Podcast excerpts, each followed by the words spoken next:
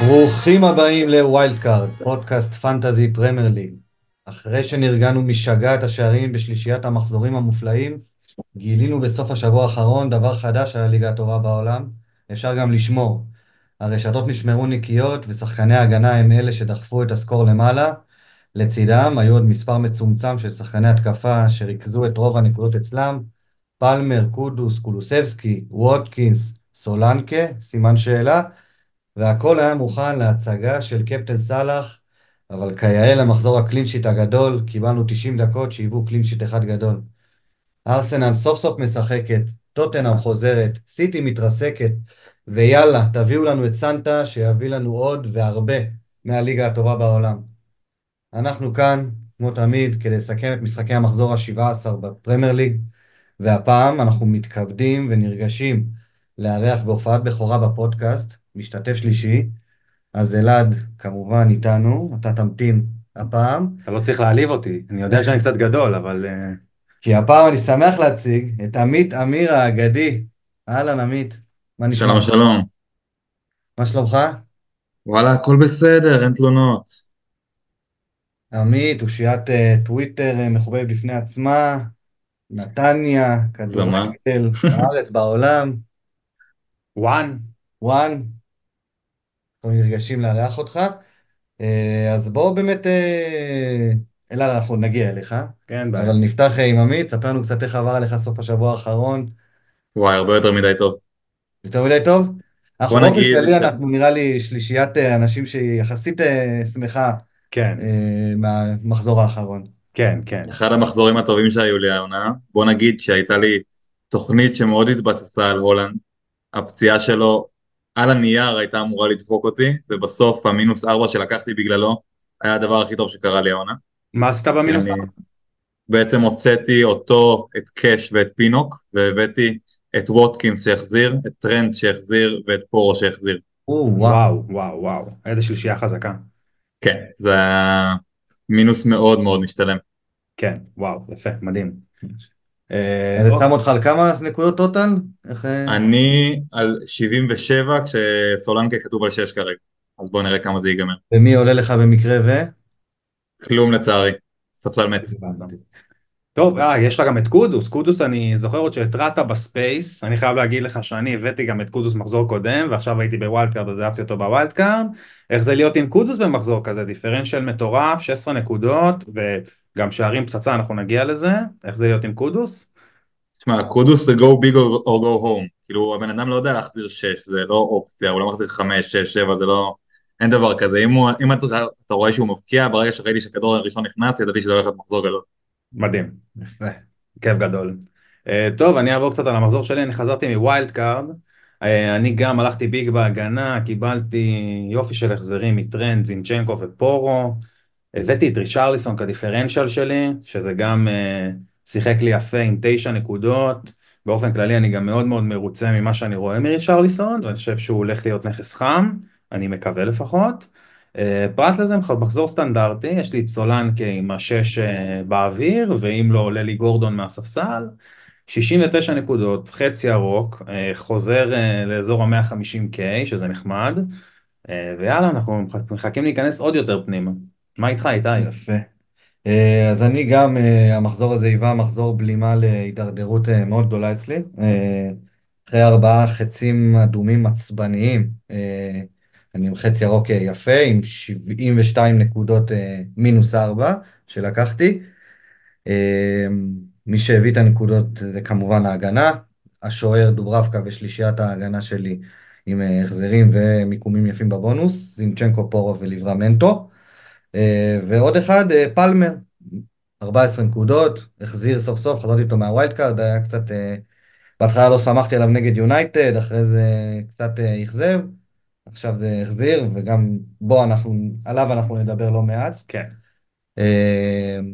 אז בסופו של דבר מסכם באמת שבוע די טוב, מקווה מאוד שסולנקה, הפרמייר ליג, יקבלו את ההחלטה האחראית ויאפסו לו את הנקודות. חלילה.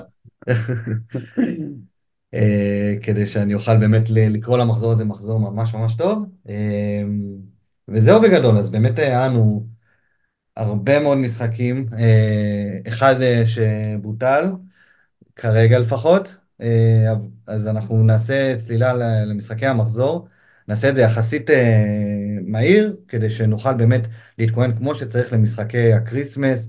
יש לנו שוב שבוע וקצת מאוד מאוד גדושים של כדורגל, עם הרבה דברים והחלטות לפנינו. אז לפני שאנחנו מדברים על משחקים, בואו נדבר באמת על הפיל שבחדר. כן. לוטון, שוב אתה מעליב. לוטון אה, נגד בורנמוט, המשחק אה, שנפסק אה, באמצע, תום לוקייר התמוטט באזור הדקה ה-60, כרגע שלום ללוקייר, נוציא רגע את הדבר הזה מסדר היום, אנחנו מאחלים לו רק בריאות, אבל באמת הסיפור שמסיר את, ה... את כל מי שקרוב לליגה ובפרט למשחק של הפנטזי, באמת לא זוכר סיטואציה כזאת שהייתה שאנחנו כבר יומיים אחרי האירוע ועדיין אין החלטה ולא יודעים גם מה תהיה ההחלטה. כן. אה, איך אתם אה, מאמינים שהדבר הזה ייפתר בסופו של דבר? תכלס, אני לא חושב שיש אופציה חוץ מלהוריד את הנקודות האלה, לצערי הרב, בוא נגיד. כן. הם יהיו חייבים לסגור את המחזור, לא נראה שהמחזור הזה יושלם, ואם הם, לא, ייתנו את הנקודות זה מייצר תקדים בעייתי.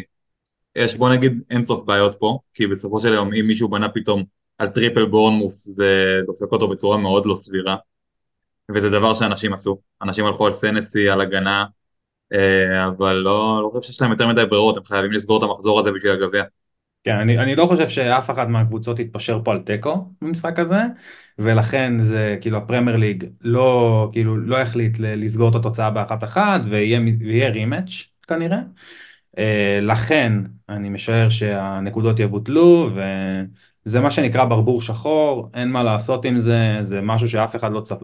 אחד לא צפה אה, וזה מבאס מאוד את מי ש... כי אני רואה לא מעט יוזרים שהביאו את סולנקי במינוס ארבע וזה מאוד מאוד מאוד מבאס אבל אה, באסה, פשוט באסה, אין מה לעשות עם זה.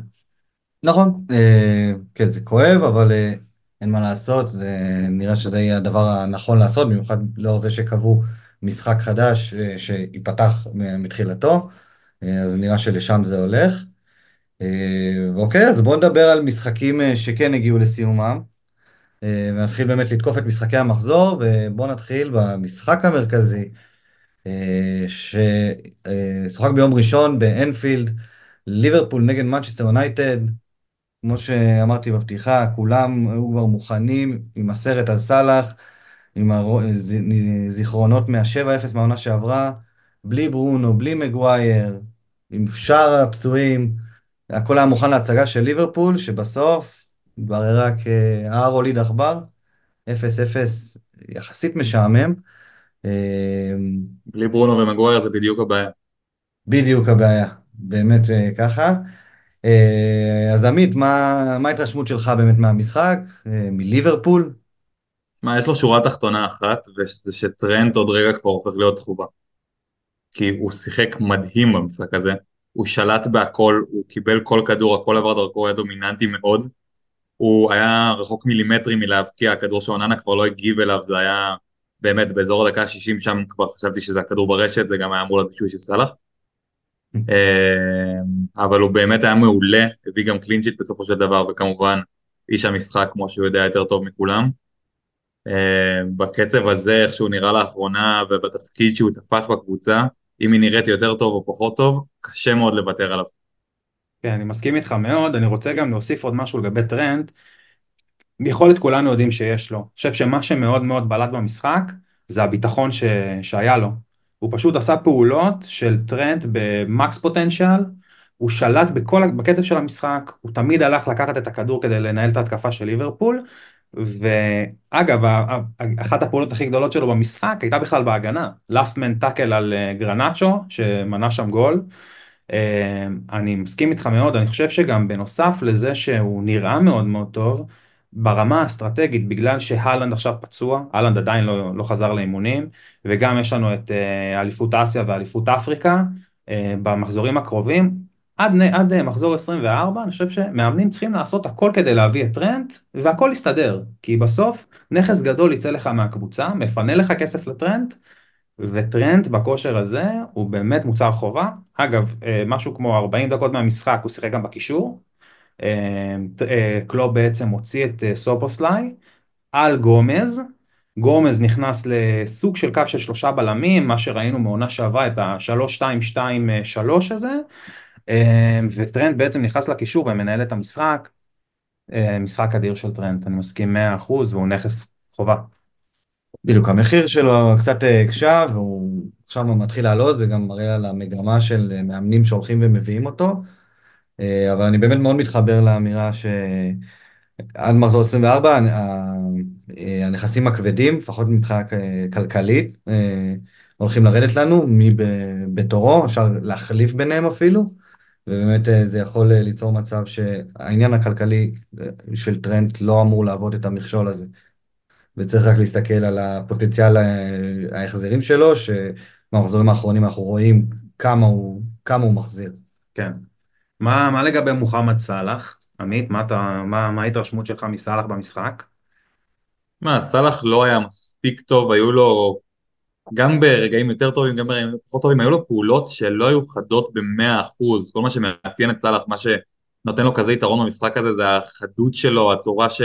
בה הוא כל הזמן תוקף את המגנים בצורה מהירה, לא מאפשר להם יותר מדי זמן מחשבה ותגובה, אה, ואת הדברים האלה הוא לא עשה מספיק טוב במשחק הזה. זה לא משנה כלום בתפיסה של המשחק, הבן אדם הוא חובה בכל קבוצה, אי אפשר לשחק בלעדיו, הרבה יותר מהולנד בעיניי, אה, אי אפשר לשחק בלעדיו, וכל עוד זה לא אליפות אפריקה הוא חייב להיות בקבוצה של כולם. מסכים, כן, אבל באמת אה, היה מעט כהה במשחק סאלח, הקליניות המדוברת, כי יונייטד לא כל כך אפשרה לו להגיע למצבים האלה, אני חושב שזה היה משחק טקטי, אה, ברמה הטקטית נהדר של יונייטד, הם עמדו מצוין, כמעט ולא עשו טעויות, ליברפול, אני לא זוכר אף מצב גדול שהגיע במשחק הזה, על אף שה-XG שלה באזור השתיים וחצי. אמ, סאלח לא הגיע להרבה מאוד הזדמנויות, וזה באמת אה, מסוג מהמשחקים שהקשו עליו, אני לא יודע אם זה נכון לגבי המחזור הקרוב נגד ארסנל, אני חושב שדווקא המשחק נגד ארסנל יאפשר לו קצת יותר אה, שטח פעולה, אבל, אה, אבל נראה. סאלח כמובן שהוא must לגמרי. כל עוד הוא כאן אין ספק, ומנכס אה, מדהים שהפעם לא החזיר לנכס אה, פחות מדהים, ששוב לא החזיר. דרווין נוניז, האם זה כבר אה, לקפל את העסק? בתור מישהו שעדיין מחזיק אותו, ומאוד מאוד מתלבט, אה, בגלל שיש אה, שריפות אחרות. מה אתם חושבים, שזה נגמר פה הסיפור, או שעוד יש אה, למה לחכות מהצד שלו? אני אמרתי את זה גם כשדיברנו, אמרתי את זה גם כשדיברנו לפני מספר שבועות, שמבחינתי נוני עשה שהוא לא, עד הודעה חדשה, עד שהוא לא מוכיח משהו אחר, הוא לא שחקן שרלוונטי לפנטזי בכלל. אם הוא היה עולה 6.2, לא הייתי לוקח אותו. הוא פשוט לא באירוע, הוא, משהו שם לא נתפס. אה, אם כולנו חשבנו בהתחלה שמשהו יתפס בסופו של יום, פתאום הוא ייכנס לרצף חיובי, זה פשוט לא קורה. וכשזה לא קורה שנה וחצי צריך ל, כאילו ללמוד, להקשיב, ולא לקחת עוד הודעה חדשה. כן. מסכים, הוא מסוג השחקנים שאתה, שהוא צריך להראות לנו שהוא מסוגל. כן, כן. אה, כאילו... דרך, דרך אגב, חשוב לומר משהו אחד. כן. יש לו עוד שני מחזורים, יש לו גם את ברנלי מחזור הבא, שזה משחק קל לכל הליגה, ומשחק אחר כך יש לו את ניוקאסל בבית. זה לא רק שזה ניוקאסל בחוץ, שהיא פשוט קבוצה מזעזעת, אה, ניוקאסל יש לה גם בעיה ספציפית נגד חלוצי תשע. ויכול להיות שאם אתה באמת, יש לך איזושהי אמונה, תן לו את שני המשחקים האלה, כי אלה משחקים נהדרים לחלוצים.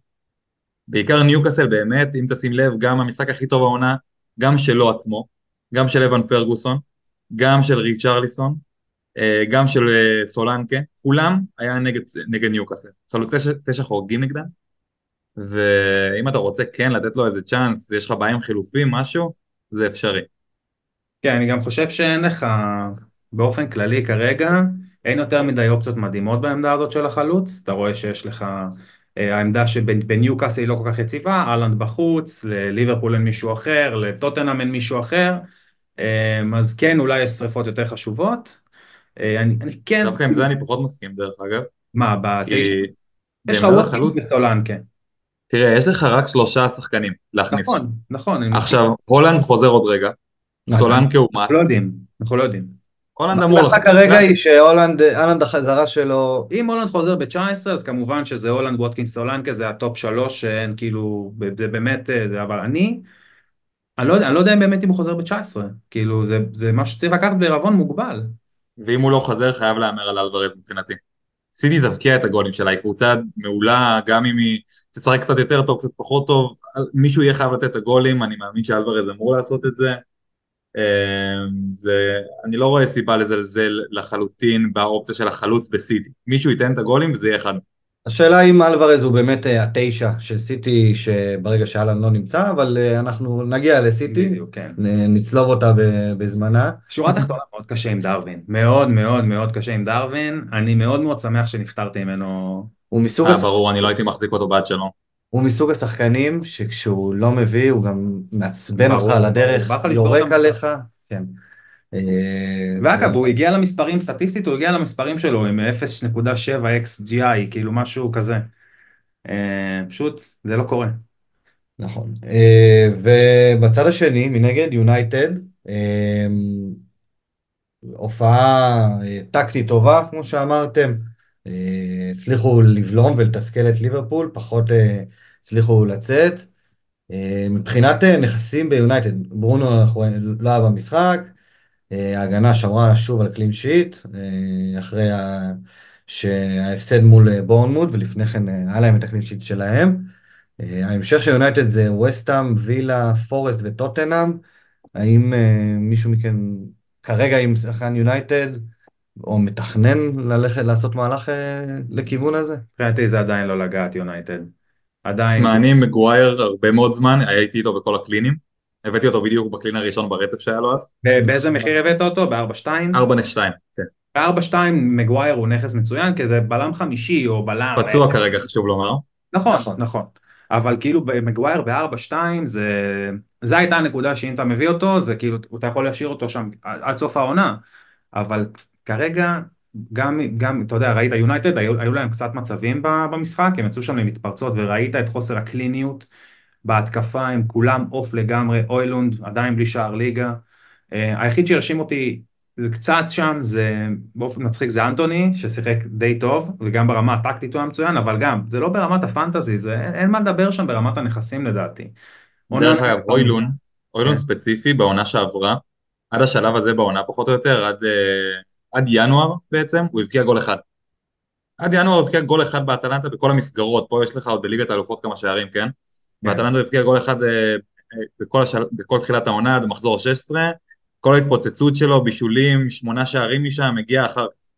יכול להיות שיש פה עניין של התאקלמות, אה, אני לא אומר שהוא יהיה עכשיו איזה סקורר קליני, גם צריך לתת לו זמן והוא יהיה חלוץ מעולה בעתיד, פשוט הוא יכול עוד להחזיר העונה, ואני בטוח שכן יהיה לו את ההחזרים, הוא מאוד שחקן של פיקים מהבחינה הזאת, כלומר של אם הכדור ייכנס לו משחק אחד, מאוד יכול להיות שתראה אחר כך איזה עוד משחק או שניים שהדברים הולכים לו ונכנסים לו.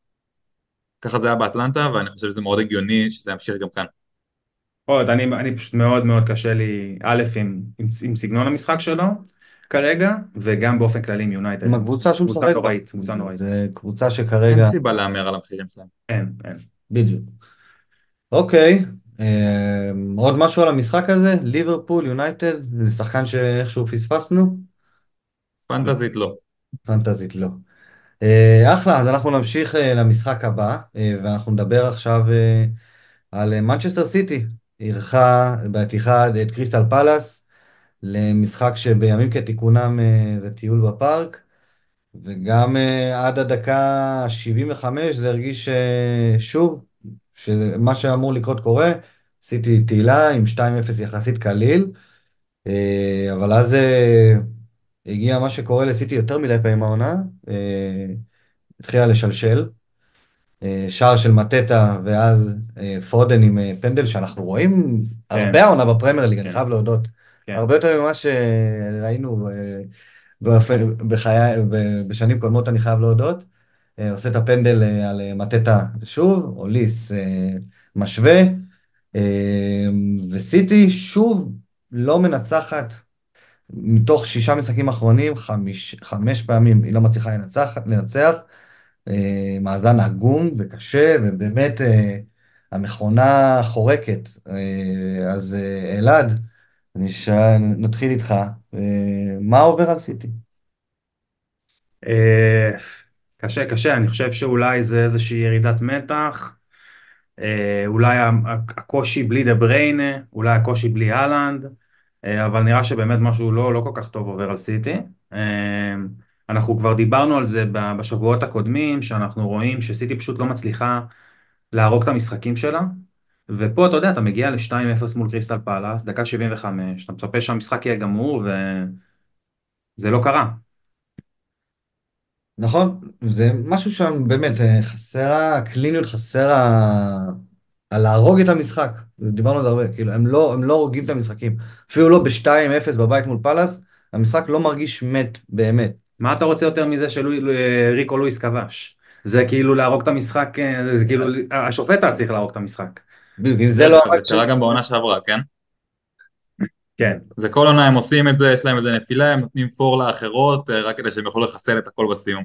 כן. היה אה, פור לארסנל שנה שעברה, אבל זה לא.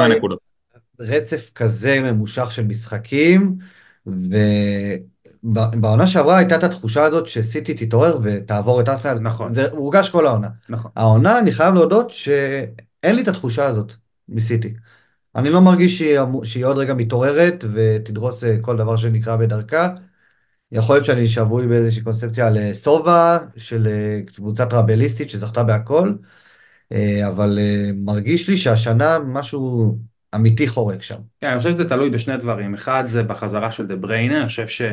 אנחנו, אני חושב שזה בעיקר מאוד מאוד משפיע על הלנד, אנחנו רואים כמה הוא משמעותי, הוא השחקן שהזין הכי הרבה את הלנד בעונה שעברה, וזה מאוד משמעותי לאלן, זה מאוד משמעותי לסיטי, הם לא מצאו את התחליף האמיתי בשבילו, זה הדבר הראשון, והדבר השני זה גם תלוי בארסנל ובליברפול, ב, אתה יודע, ארסנל וליברפול, להפך, ארסנל עשה את השינוי שהיא לא מאבדת נקודות, היא מרוויחה את הנקודות האבודות שלה. אמ, ופה זה דווקא תלוי במתחרות שלה. עמית, מה, מה אתה אומר? איך אתה מסביר את, ה, את החולשה הזאת של סיטי? אה, היא תזכה באליפות קודם כל, כאילו סיטי זוכה באליפות עד שוחה אחרת, גם זה לא, אין פה, אין פה אמצע מהדבר הזה. אמ, כן, אתה לא קונה את החולשה? מה, לא חולשה בסדר, תשמע זה גם קרה שנה שעברה שברנדפורד ניצחו אותם שם בדקה ה-90 ואז הם חזרו מהפגרת מונדיאל ועשו תיקו עם אברטון והפסידו בדרבי ליונייטד ושום דבר לא קרה. אה, זה קורה להם, והם בסוף תמיד עושים את הריצה שלהם בסוף של שמונה עשרה ניצחונות ברצף שאף אחד לא יכול לגעת בהם וההבדל היחיד מהעונה שעברה זה שארסנל ניצחה אותם בראש בראש, אבל ארסנל מועדת הרבה בעצמה. בכל מקרה, מבחינת המשחק, אה, בהגנה פשוט אין מה לגעת בהם, כרגע זה לא, זה הדבר הכי לא רלוונטי בעולם. ובקישור דווקא יכול להיות משהו מעניין. כי באליפות אפריקה הולכים בעיקר קשרים קריטיים. אם זה סון או סאלח שהולך לאסיה, או קודוס עם גאנה, ילכו לך מלא קשרים שאנשים משתמשים בהם כרגע, ובגלל זה פודן או ברנרדו או דוקו, אם מישהו מהם מתאפס טיפה יותר, זה יכול להיות אופציה מצוינת. כי הקשרים מדללים. נכון, גם בהנחה ואנחנו ממשיכים בעולם אה, בלי אהלנד, אז אה, שוב, אנחנו הזכרנו מקודם, וזה הזמן אולי באמת לדבר על אה, החשיבות של אלוורז אה, במערך, ומעמדו בתור נכס, לעומת הקשרים של סיטי, ועל זה באמת אני רוצה לדבר איתכם. אלוורז כבר כמה שבועות, מספר שבועות לא מבוטל, נראה פחות טוב, פחות, פחות חד נקרא לזה. בשני משחקים האחרונים הוא קיבל את העמדה של התשע, מחליף את אהלנד, אבל בפועל מה שאנחנו מקבלים זה לא באמת אה, תשע שגר ברחבה, אנחנו רואים את אלוורז לא באמת אה, נמצא ברחבה כמו שאלנד, הכתובת האחרונה לכדורים של אה, שחקני סיטי, אלא הוא מתפקד בעצם די באותו תפקיד בהתקפה של סיטי שהוא תפקד בו גם כשאלנד היה. אוקיי? אז במקרה הזה, אם אני משקלל גם את התפקיד שלו, שיש לו אלטרנטיבות אחרות בעמדה, אה, במשחק, מבחינת פנטזי, של חלוץ, וגם, אה, וגם אה, זה שמה שהזכרת על הקשרים, אז באמת זה גורם לי לנטות יותר לנכסים שנמצאים בקישור, כמו פודן ואפילו ברנרדו סילבה. שוב, ברנרדו סילבה זה רק בהנחה ומצבת השחקנים אה, נשארת כמו שהיא כרגע. כשאנחנו קוראים את ברנרדו סילבה בכנף, במחיר שלו, זה הופך אותו לנכס מבחינתי. אה, פודן, כרגע מבחינת קישור והתקפה של סיטי הוא הנכס אה, הכי טוב, הכי מומלץ, גם יחסית דיפרנציאל, ומבחינת מבחן העין, נראה הכי טוב מבין שחקני סיטי כרגע בעיניי. אה, כן, הוא נראה מצוין פודן, אני חושב שגם גריליש ב stretch מצוין בשלושה ארבעה משחקים האחרונים. לגבי אלוורז, אני חושב שזה הדבר המרכזי לדבר פה, אני חושב שאלוורז הוא יותר מדי התאהב ב- בעמדה הזאת של העשר, שאנחנו כאילו רואים, כאילו גם כי בתור, אה, בתור חלוץ הוא, הוא מגיע כאילו כסוג של חלוץ מקשר. אה, וזה משהו שאתה לא, פנטזית, אתה, אני, אני אישית לא כל כך אוהב. אמ, וזה החיסרון המרכזי שלו. הדבר הנוס, הנוסף שהוא לדעתי חיסרון אצל אברס, שראינו את דבריינה חוזר לאימונים, וברגע שדבריינה יחזור אני חושב שזה יוריד לו משמעותית מהדקות, כי זה בדיוק על אותו ספוט. אמ, מעניין סיטי, אני לא כל כך אוהב את הקשרים שלהם בפנטזית, אני חייב להגיד. אה, היחיד, ש... היחיד שאני כן דווקא נמשך אליו זה פודן. ברנרדו הוא לא מספיק אה, קליני, מסוכן ואנוכי לטעמי. דוקו עדיין פצוע, ועכשיו עם הכושר הזה של גרילי שאני לא יודע בדיוק איך פפ יחלק ביניהם את הדקות, אה, אז לכן הם גם מבחינתי שניהם זה אניגמה, וזהו, גם זה בריין, אה, פשוט אין בוחר, זה לא שחקן עם יותר מדי יקר שלא אוהב להפקיע. בהתקפת סיטי באמת אין מרכז מסה, אין מישהו ששואב את המצבים אליו. נוריד את ה... בהיעדר אהלן. כן, כן. אין מישהו שבאמת רוב המצבים ילכו אליו, אז באמת זה חלוקה, וזה יכול להיות, השער יכול ליפול על כל שחקן בערך ב... במיוחד שיש לך ארבעה כאלה במשחק. כאילו ארבעה, כאילו, זה החלוקה. תשמע, בסופו של יום הם כובשים, וכובשים הרבה, בעיקר כשההגנה שלהם סופגת ככה. מי שידע למצוא את השחקן הנכון להיתפס עליו ירוויח המון, להגיד לכם שאני יודע מי הוא, אני כנראה לא הולך לגעת אי אפשר לדעת מי הוא, זה כאילו, זה ממש, זה רולטה בסיטי, בעיניי. הפפ רולט. לגמרי. 2.0. כן, יפה גם דיברת על ההגנה, אני חושב שזה באמת ההגנה שעשיתי עם מלכודת, גם מבחינת הרולטה וגם מבחינת קלין שיט. וזהו, מבחינתי אפשר לעבור הלאה. אוקיי, אז אנחנו באמת נתקדם ונמשיך אה, אל מוליכת הטבלה. ארסנל אה, שאירחה את אה, ברייטון ונתנה את אחד המשחקים היותר טובים של העונה. ניצחה 2-0, שער של גבריאל ג'זוס, או כמו שרמי וייץ קרא לו בשידור, ג'יזס, לא יודע אם שמתם לב. וקאי אברץ, שממשיך להפקיע, תסלחו לנו, עדיין אה, לא נכס, לפחות לא בעיניי. לא אה, נכס, אבל הוא אבל מתחיל להיכנס לעניינים. מתחיל להיכנס לעניינים, נראה טוב. הוא פשוט לא banker בהרכב. מה זה? הוא לא מספיק banker בהרכב כדי להיות נכס. אני חושב שהוא כן תפס את המקום בהרכב. אה, טרוסארד פתח משחק קודם. כן, הוא, הוא כן תפקד שם עם טרוסארד, נכון, אבל אני חושב שיש שם העדפה להאברץ בפוזיציה הזאת, ופשוט הוא רוצה גם לרצות את טרוסארד, הוא רוצה לשמור אותו בעניינים, מרוצה וכדומה. ניהול סגל. אבל יש, יש העדפה לא לאברץ, היא די בולטת, פשוט כן. גם אם תומאס פארטה יחזור בשלב מסוים, אתה בבעיה. אז uh, התוצאה הייתה 2-0, כמו שאמרנו, ובואו נדבר באמת על שני המרכ... הנכסים המרכזיים, uh, של ההתקפה לפחות, שהפעם uh, אף אחד מהם לא קיבלנו ממנו תרומה, וזה סאקה, uh, הראשון כמובן, ואודגורד, שהיה במשחק לא רע, גם לא החזיר, אבל אה, יכול להיות מעניין לסטרץ' כן. הקרוב של ארסנל, שאנחנו רואים אותה, עכשיו הם ישחקו נגד ליברפול במחזור הקרוב, ואחרי זה הם יוצאים אה, לרצף משחקים די ירוקים, ווסטהאם בבית, פולאם בחוץ, פאלאס בבית, ואז יש לנו פגרה. אז איך אתם באמת תוקפים את התקפת ארסנל, שכרגע קצת קשה באמת, אנחנו לא רואים התפוצצויות מהנכסים שם, לא מסאקה, לא מאודגורד, אולי ג'זוס יכול לעניין, מרטינלי. תראה, בוקאיו סאקה נתן שם נגד ברייטון מחצית של 10-15 נקודות. באמת, הוא היה כל כך מסוכן, הוא פירק את ג'יימס מילנר, זה היה מיסמץ' לא הוגן בכלל. ולמרות שהוא לא החזיר, שהוא היה מהבודדים בהרכב שלי אחד בשלושה שלא החזירו, כולל סאלח כמובן, אה, דווקא יצאתי מאוד מעודד מזה שהוא נמצא אצלי, כי הוא היה נהדר, באמת, זה כל כך טוב, כל כך חד, תקפו דרכו בגלל היתרון זריזות שלו על ג'יימס מילנר וזה היה נראה מאוד מאוד טוב, כל יום אחר הוא מסיים פה עם החזר עצום. אמ, הוא, אם אתה רוצה לתקוף את התקפת ארסנל בקביעות, הוא האיש, אין פה יותר מדי שאלה, הוא מחזיר בעקביות גם. אה, בסופו של יום הוא אחד מהמחזירי נקודות הכי גבוהים העונה, אין פה יותר מדי שאלות. מחזק ג'זוס, זו יכולה להיות תקופה מצוינת.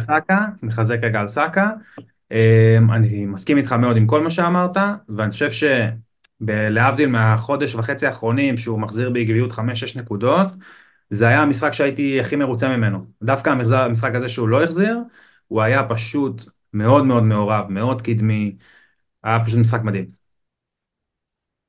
תמשיך על ג'זוז. זהו, אז גבריאל ג'זוס, יצא לי לדבר על זה עם חבר לא מזמן, אה, שמישהו צריך להתאפס בארסנל עכשיו, הוא היה צריך את הכמה משחקי התאקלמות הזאת אחרי החזרה מהפציעה, עכשיו אני לא חושב שהוא סקורר שבהכרח לטווח הארוך אמור להחזיר את ה... אה, אמור להחזיר באופן עקבי, אבל בלוז שיש לפני ארסנל עכשיו, הוא צריך להיות האיש, בעיקר כשאחרים לא נתפסים. הוא נראה ממש טוב לאחרונה, הוא החזיר כבר פעמיים במספרים די גבוהים, ואני די מצפה שזה ימשיך. לא יודע אם נגד ליברפול, אבל יש לך אחר כך ארבעה משחקים נגד קבוצות הגנה, שבתקופה האחרונה הן קבוצות הגנה לא כאלה טובות, פרט לפולם, אבל זה לא, זה לא ימשיך. Mm-hmm. והוא אופציה מעולה למי שיש את הכסף לחלוץ נוסף, הוא דיפרנציאל ענק. בהחלט, באמת דיפרנציאל אה, גדול וגם מחיר, אה, מחיר לא רע, שמונה, שמונה שתיים לדעתי עכשיו. אה, סליחה, שבע תשע, שזה ברמה של ג'זוס. שנה שעברה זה היה נחשב למחטף במחיר הזה, אם אתם זוכרים את פתיחת העונה. יכול מאוד להיות מעניין. ובואו ניגע באמת בהגנה ששמרה כמו רוב קבוצות הצמרת אה, שמרה על שער נקי, אה, זינצ'נקו עם השתיים בונוס, אה, סליבה עם אחד. קשה להאמין שכבר יש יותר מדי קבוצות עם double הגנה מארסנל, וגם אני לא חושב שזה דבר שהוא מומלץ, במיוחד לאור הקביעה שקיבלנו ב stretch הקודם, שחשבנו, שציפינו מארסנל ליותר, אבל באמת זינצ'נקו, שוב, במשחק די טוב שלו אישית, אה, מאוד מעורב במשחק ההתקפה. באמת, המגן אה, ממש משמש כ playmaker, גם הרבה פעמים, במשחק הזה ראינו אותו לא מעט פעמים, מייצר אה, ריצות לעומק, פחות מקבל, מנסה לקבל את הכדורים מהבלמים, פחות מצליח. יכול להיות שזה משהו שהם עובדים עליו ומנסים, ואולי נראה ממנו תרומה התקפית אפילו בשערים. אבל כרגע מבחינתי זה המגן, שחקן הגנה מספר אחד בארסנל, בלי שום בלי צא של ספק, ואני לא חושב שהייתי מכפיל והולך פה דאבל.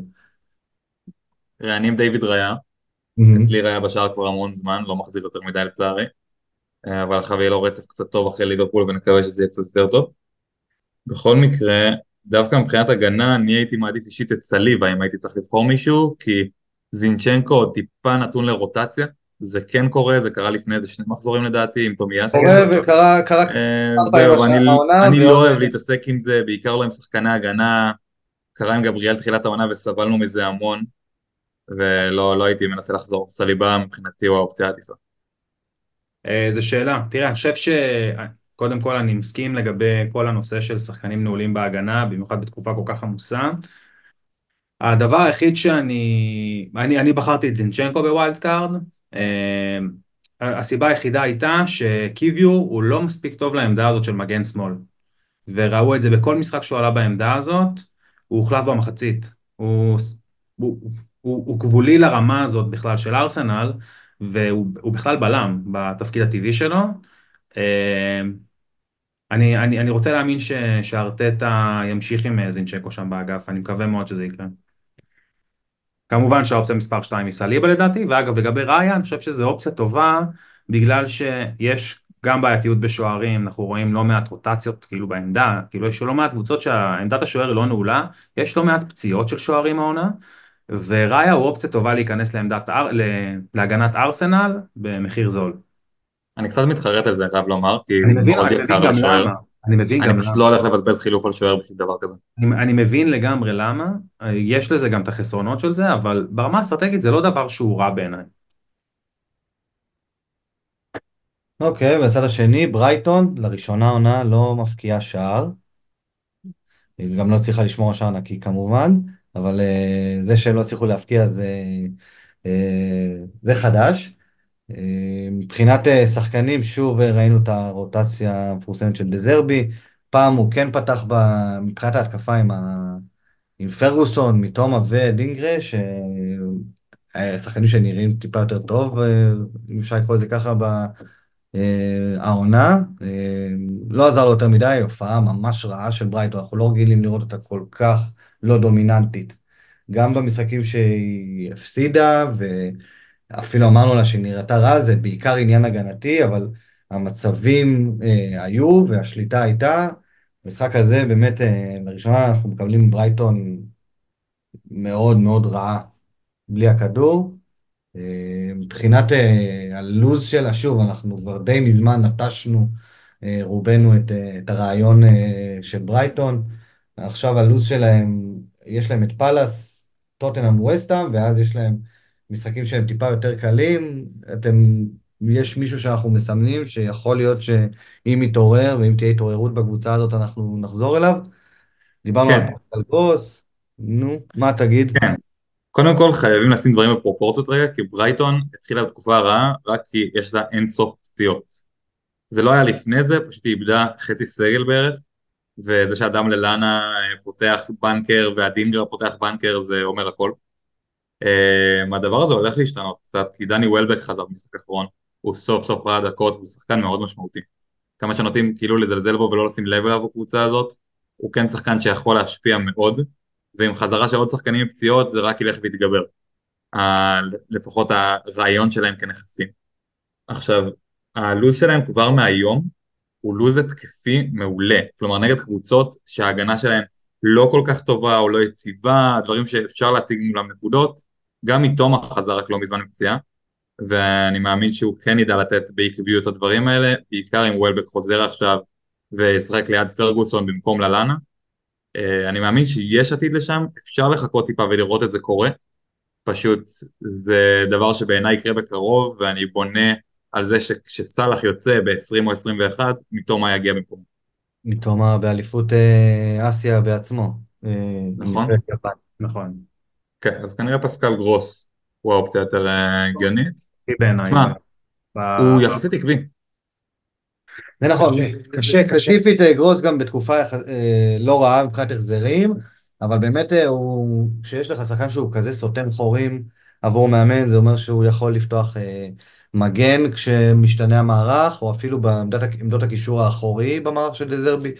דזרבי משתמש בו כמו שהוא רוצה, אז אתה יכול, אמנם יש לך די ודאות על זה שהוא יפתח, אבל אתה לא יכול להיות בטוח אף פעם באיזה עמדה על המגרש הוא יפתח. אתה יכול לקבל אותו בעמדה מאוד התקפית. ואתה יכול לקבל אותו בעמדה הגנתית. מכולם הוא יכול לתרום, אה, אבל אה, יש סיכון כמובן בלהביא את פסקל גרוס. אני לא רואה את עצמי מביא מישהו מברייטון עד שאסטופיניאן חוזר. אסטופיניאן. זה משמעותי. אני חושב שאסטופיניאן, אני רק כאילו ב... ב... מהפציעה שלו כמה משחקים קדימה, הבנו כמה הוא משמעותי בשיטה הזאת, אגב גם בעיקר בגלל שאין מגן שמאל מחליף, במיוחד לא באיכויות שלו, הוא פתח שם את כל המשחק, מעבר לזה שהוא יוצר נהדר, אני מחכה שהוא יחזור, ואז אני אתחיל, אני, אני, אני אמשיך לשים את העין על ברייטון, כרגע זה ביג נו נו בשבילי. אוקיי, יפה מאוד. אה, אז אנחנו נתקדם ונעבור למשחק שפתח את משחקי המחזור ה-17. נוטינגאם פורסט אירחה את טוטנאם אה, בערב שבת, והמשחק הסתיים ב-2-0 אה, די קל אה, לתרנגולים. אה, שער נקי, אה, קולוסבסקי, שער ובישול, רישרליסון, שער. כמעט אה, כל מי שמעניין אותנו הופיע, חוץ מאחד, אה, יונג מילסון. אה, ובואו באמת, בואו נתחיל ונדבר עליו. עמית, באמת, איך אתה רואה את המעבר שלו שמאלה, ואיך זה משפיע עליו בתור נכס? מה, גם מצד שמאל סון יהיה נכס טוב, בסופו של יום הוא... כשהוא תופס יום הוא מגיע למצבים שלו, גם במשחק הזה דרך אגב היה לו מצב מעולה כבר עם הפתיחה, הוא הגיע לבד מול שוער, זה שהוא החמיץ, אם הוא לא היה מחמיץ כולם היו מדברים אחרת. Uh, בסופו של יום השאלה היא אם הוא נותן את הגולים או לא, כי למצבים הוא יגיע בטוטנאם הזאת. Uh, אני לא חושב שהוא נכס חובה במחיר שהוא הגיע אליו, בעיקר לא למי שלא מחזיק אותו עדיין.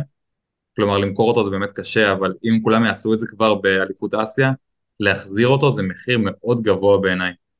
אה, מוחמד קולוס לדוגמה, מאז שהוא התחיל לפתוח בהרכב, מחזיר בדיוק אותו דבר.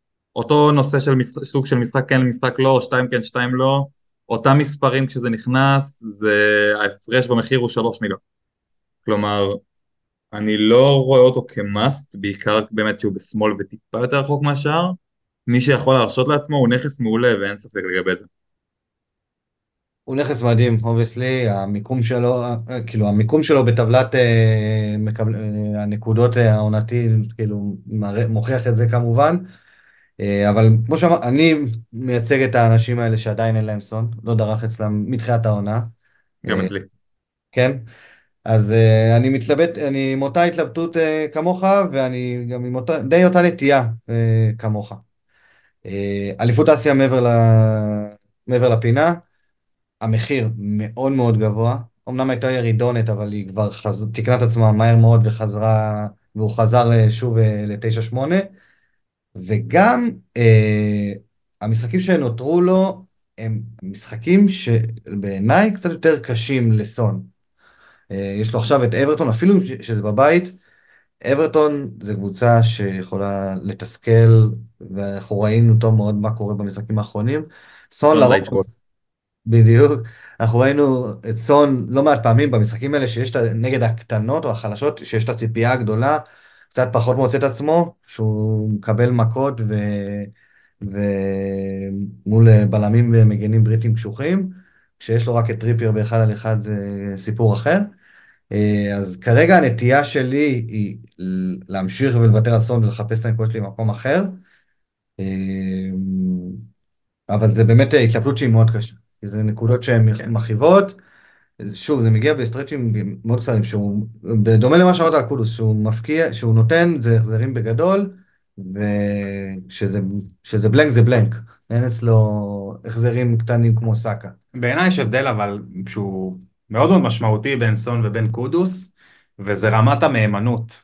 כאילו סון, אנחנו יודעים, אנחנו יודעים מי זה סון, שיחק לא מעט עונות בפרמייר ליג, אנחנו יודעים שכשהוא נמצא במנטליות כזו, כמו שהוא נמצא בעונה, זה פנטזית, זה נכס נדיר, זה נכס שהוא כאילו, שבו, שבו המחיר שלו היום 9.6, 9.7, וואלה הוא נמוך עבורו, זה, זה כאילו זה נמוך, אה, זה בעיניי, אני הבאתי אותו בתשע, ולכן אני גם אה, מתמרץ אנשים להביא אותו כדי שזה יעלה עוד במחיר. אתה גם לא מוציא אותו באליפות אסיה. אני לא מוציא אותו באליפות אסיה כמובן, כי זה באמת אה, תהיה לי עלות מאוד גדולה. אני, להבדיל מכם, חושב שגם ברייטון, גם בורנמוט וגם מנצ'סטר יונייטד, שלושה מתוך הארבעה הבאים שלו, הם משחקים שהם טובים לסון. דבר, דבר אחד מדאיג אותי, וזה התזוזה שלו שמאלה. אני, אני, כן, אני חושב ש... אנג' הצליח להביא אותו למנטליות הנכונה בטוטנאם, במיוחד במעבר שלו לעמדת חלוץ, אה, ולכן כאילו זה אולי לא כל כך משנה איפה, איפה הוא נמצא, אבל אה, אנחנו רואים את סון כאילו נכנס לתפקיד של הלידר של הקבוצה. ואני חושב שבתפקיד הזה הוא גם מחפש הרבה מאוד להזין את השחקנים שמסביבו, וזה דבר שאני פחות אוהב. אני רוצה את סון אה, אגואיסט, מחפש את השער, זה מה שאני רוצה ממנו. אה, וזהו, זה רק, אה, אתה יודע, לראות אה, הלאה מה קורה עם זה, זה הדבר היחיד שמדאיג אותי, אבל לדעתי סון, זה הנכס שאנחנו מחפשים בפנטזי, זה, זה סוג השחקנים. תשמע, כרגע אני בהתלבטות מאוד גדולה אם הולנד באמת יחזור אליי בהמשך, כי יש סיכוי שלא. ואם זה לא קורה, סון יהיה בוודאות בקבוצה. תגדיר בהמשך, בהמשך זה... בהמשך זה אומר לטווח הארוך. לטווח הארוך. הבנתי. כן, תראה, אני כרגע, כאילו חזרתי מה wild card בלי הולנד, אני אפשר גם לדבר על זה אחר כך באסטרטגיות, וזה פותח לך עולם שלם, זה משהו אחר. אוקיי, אוקיי, מבחינת אה, שאר נכסי ההתקפה שהשבוע, שהשבוע החזירו יפה, אה, רישרליסון, חזרת איתו מה wild card, אה, החלטה שהתבררה לפחות נקודתית כטובה. רשמתי לך אחר כך בדיעבד שהרצפה שלו הייתה שמונה מלכתחילה, זה לא היה, לא היה לזה דרך אחרת. לא היה ספק. כן. הקשבת בשיעור צפרות. בדיוק. אני אומר לכם דווקא בתור אחד הבודדים בעולם שאשכרה אוהב את הבן אדם הזה, שהיה לו משחק לא טוב בעיניי. הוא לא היה מעורב. הוא לא היה מעורב בכלל, הוא לא היה באירוע. הגול שלו היה באיום היחיד שלו לשער, אני לא חושב שהוא בעט בכלל לשער מעבר לזה. חוץ מזה נכון, אתה צודק. לא. כן, כן. אבל זה בדיוק, לא זה מה שמספיק. זה כאילו... זה נכון, זה נכון על הנייר, זה נכון נקודתית, אבל אני... זה קצת קשה לי לסמוך על זה לטווח הארוך. המשחק מול ניוקאסל היה הרבה יותר מעודד, אבל הייתה בו תחושה של מין משהו כזה חיצוני, מין משהו מחוץ לעולם, שהוא לא ייגע בקרקע, כלומר, שזה לא מה שראינו מניוקאסל ומה שראינו מטוטנאם יחזור על עצמו, ואני עדיין לא בטוח לגביו לגמרי, רציתי להביא אותו עכשיו, ועדיין יש לי איזושהי הסתייגות שאומרת לי שהוא לא היה מספיק שם. שוב, החדות שלו זה משהו מאוד מעודד, אני עדיין לא בטוח לגביו כנכס, מה שכן חשוב לציין, כל שנה יש לו איזה חודש, חודשיים שהוא השחקן הכי טוב בעולם בהם, ואם זה יקרה עכשיו אז uh, תרוויח בענק. כן, uh, אני חושב שהמשחק נגד פורסט זה מסוג המשחקים שהוא מאוד מאוד קשה לחלוצים, במיוחד שהם עולים עם המערך הזה של השלושה בלמים, שני מגנים אמיתיים, ועוד שלושה קשרים אחוריים שכולם יושבים בתוך הרחבה, אז אני מאוד מסכים, אני חושב שלטווח הארוך אני מאוד מרוצה. עכשיו כשבטח נעבור לדבר על השחקן הבא, נשאל אתכם חידה שתקשר את זה, מי הקשר ששיחק הכי הרבה דקות העונה בליגה? קולוסבסקי. קולוסבסקי. קולוסבסקי שיחק הכי הרבה דקות העונה, יותר מסאלח, יותר מסאקה, הוא פשוט לא ירד מהדשא. אה, אז מה אנחנו אומרים על קולוסבסקי? קולוסבסקי... קשה לי איתו קצת. הוא שחקן נהדר בעיניי. לכולם אני... קשה איתו. לכולם, זה קשה פנטזית וקשה לך לסמוך על זה, אבל uh, הוא שחקן... אני מת, אני אוהב אותו. אני... משהו בחוסר פינס הזה שיש לו. נכון, פשוט הוא, חסר בפינס. הוא, הוא מסיבי כזה ודורס, גם הדריבל שלו הוא כזה... עם, הוא מאוד עוצמתי, אבל משהו לא מלוטש. הוא נראה כמו נגמש על המגרש. בדיוק, הגול שלו אפילו שהוא קיבל, אה, לא זוכר את איזה מגן זה היה, שיכול להיות ש... שאני עובר אותו, שאני בא במהירות. גרר את הכדור ועבר אותו בצורה קצת אה, גמלונית אפילו, אבל אה, אם נדבר רגע ברצינות על התפקוד שלו החדש, של קולוסבסקי, שדרכו הוא מחזיר לאחרונה ומחזיר יפה. בעצם התפקיד הזה של ה... הוא מתחיל את המשחק, על הנייר בתפקיד של מדיסון, בתפקיד של העשר, שיש את ברנן, את אה, ברנן ואת אה, סון אה, בכנפיים, אנחנו רואים אותו מבלה רוב המשחק, מבצע את הבריחות האלה ימינה, כן. ומבצע את הדריבל שלו שם, עם, מכניס את הכדורים לרחבה, מבצע את הכניסות, בועט, עושה לו מאוד מאוד טוב התפקוד החדש, והוא מחזיר, והוא אחלה. כן. באמת, אין לי, אין לי מילה להגיד. Uh, המחיר שלו הוא 7-3. עלה... 7-1. עכשיו. כן. 7-1 עכשיו. מה זה? 7-1. 7-1, סליחה. 7-1. Uh, אז אנחנו זוכרים אותו מהעונה הראשונה שלו בפרמייר כשהוא הגיע בינואר, והוא היה הטירוף שכולם רצו אליו, ובעונה אחרי זה קצת אכזב. השנה אנחנו רואים אותו באמת אה, אה, מצליח לספק החזרים, אה, האם ב doub, ב double הגנה, double התקפה של טוטנאם, שיש לנו את סון, אז יכול להיות שעד, שבאיזשהו מקום אולי עדיף אותו על פני רישרליסון? או שאם כבר זה רישרליסון לפניו? לא, אני חושב שזה ממש coin flip. קולוסבסקי הוא נעול הרבה יותר מרישרליסון בעיניי, גם כשאין חלוץ לטוטנאם, זה יכול להסתובב בהרבה מאוד דרכים אחרות. אה, הוא שחקן שאנג' מאוד סומך עליו, הוא מחפש המון את השער, גם עכשיו התפקיד החדש הזה של העשר, הוא מצטרף המון מקו שני וזה מאוד מחמיא לו, אז אני לגמרי זה, זה קוין פליפ מבחינתי. תשמעו, הוא באמת טוב, הכל טוב ויפה, אבל אם אני צריך לבחור בין, בין שחקן כנף או טיפה יותר אחורי לבין חלוץ שמתופקד כקשר במשחק ועולה פחות, אני אבחר בחלוץ. הבחירה תהיה ריצ'רלסון, כי יש לו, את יש לו את הבסיס היותר טוב והוא עולה פחות. נכון, אה, אבל זה גם שאלה של אקס מיניץ, כאילו כמה אנחנו מצפים שהשחקן אה, יהיה על המגרש, אני מעדיף 90 דקות של קולו על 60 דקות של ריצ'רליסון לדוגמה, ואני עם ריצ'רליסון, כן? אני בניתי על זה שריצ'רליסון הולך לא לצאת מהרכב בקרוב. אין יותר מדי מי שיחליף אותו. נכון. אין מי שיחליף, וריצ'רליסון גם בתחילת העונה היה לו את הפציעה ואת הבעיה שהטרידה אותו, יצא לניתוח אה, שלו, זה היה נראה כאילו הוא ייעדר תקופה ארוכה, בסוף נעדר תקופה קצרה, אבל נראה שהוא חזר, ויכול להיות שהוא באמת גם אה, נפטר מהבעיות שהיו לו. אה, אז גם מבחינתי רישרליסון כרגע לוקח, אבל באמת בקצת, כי קולוסבסקי, הוא גם דיפרנציאל, גם, גם רישרליסון הוא דיפרנציאל, אבל קולוסבסקי זה סופר דיפרנציאל, ש, שיכול אה, באמת להחזיר בקבוצה מאוד התקפית, קבוצת התקפה מהטובות בליגה. ומזה שזאת הקבוצה, אחת הקבוצות ההתקפיות הטובות בליגה, השבוע קיבלנו ממנה גם אה, סוף סוף, אה, אחרי הרבה מאוד זמן, קלין שיט. הרבה תודות ל- לשוער, לוויקאריו, אבל לא רק. אה, ומבחינת- כשאנחנו אומרים הגנה של טוטנאם, אנחנו כמובן מעל כולם מדברים על פדרו פורו. עמית, שתף אותנו איך זה להיות אה, מחזיק טרי של פדרו פורו. שמע, הוא. שחקן מדהים זה. פשוט בשיטה של אנג', שמכניסה אותו המון, גם לעמדות גבוהות וגם להאף ספייס ול... ואפילו למרכז, ובאמת משתפת אותו בכל, ה... בכל ההנאה של הכדור והעשייה של המשחק. קשה קצת לוותר עליו. למרות שההגנה של טוטנאם לא טובה מבחינה הגנתית, וזה היה נס שהם לא ספגו עכשיו, ונראה לי עם תאיו הוואני על המגרש, הם אולי לא מנצחים את זה אפילו. אבל אה, פורו כל כך טוב התקפית, כל כך מעורב, וכשהוא מגביה גם קרנות, קשה להתעלם, כלומר, לא, לא יכלתי שהוא לא יהיה אצלי. גם אה, בעיקר במחיר שלו. כדורים חופשיים אה, ישירים, נכון. 5.4 זה ממש לא יקר לשחקן כזה. ברור, אני מסכים. זה מה שטריפר היה שנה שעברה בעיניי, מינוס אה, חסינות הגנתית. לגמרי, זה שחקן הגנה שהוא שחקן התקפה לכל דבר ועניין, בקבוצה התקפית טובה, נכס שהוא בגדר חובה. כן.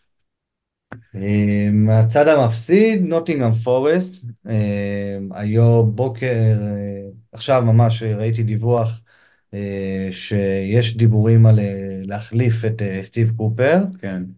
נונו אספרינטו סנטוס, שאימן את טוטנה ווולפס, מועמד לפי פבריציו. אני חייב להודות שאני לא מבין את הדבר הזה, אם פורסט מפטרים את קופר זה ביזיון. מאמן. אחרי העונה שעברה הם לא יכולים לעשות לו את זה. ממש ככה. זה מסוג, מסוג הפיטורים שמוביל, שמולידים ל- כן, מולידים ל- ירידה. מולידים ירידה. כן. כאילו, הקרמה, הקרמה מבקשת ירידה. אה, אני מבחינתי, השחקנים הרלוונטיים בקבוצה הם אה, גיבס ווייט ואולי אלנגה, אני עדיין עם גיבס ווייט, קשה מאוד לסמוך עליהם, באמת כדור שלג אה, אה, שמידרדר. כרגע במשחק הקרוב נגד בורנמות', אני אפילו, בבית, אני מתכוון להרכיב את אה, גיבס ווייט, במה שיהיה כנראה משחק ההזדמנות האחרונה, אבל אה, נראים באמת לא מספיק טוב. דווקא במשחק הזה הם נראו יחסית לא רע, הרבה כן. תרם להם האדום של ביסומה, אבל אה, חסר רק קליניות, כמו שאמרת, הפציעה של הרון היא, היא באמת הייתה קצת יותר מדי עבור הקבוצה הזאת. זה, הוא שחקן מאוד משמעותי שהשפיע מאוד אה, על הקבוצה. עד שהוא חוזר אני לא מתקרב. מקובל. אה, יפה, אז אנחנו נתקדם ונמשיך אה, לשאר המשחקים ונעבור לברנדפורד ואסטון וילה, למאליס דה פאלאס של זה, לא יודע אם יצא לכם לראות את סוף המשחק שם, כן. פשוט הפך להיות רויאל רמבל בגדול. כן. דרך אגב, אני מת על זה. אני מת על זה כי אסטון וילה נהייתה רעה, וזה בדיוק מה שחסר לקבוצה, שהיא נמצאת על התפר הזה של הביניים, של האם אנחנו באמת בצמרת נלחמים שם, או שאנחנו נידרדר בהמשך, וזה בדיוק מה שרציתי לראות מהם שהיה לי חסר.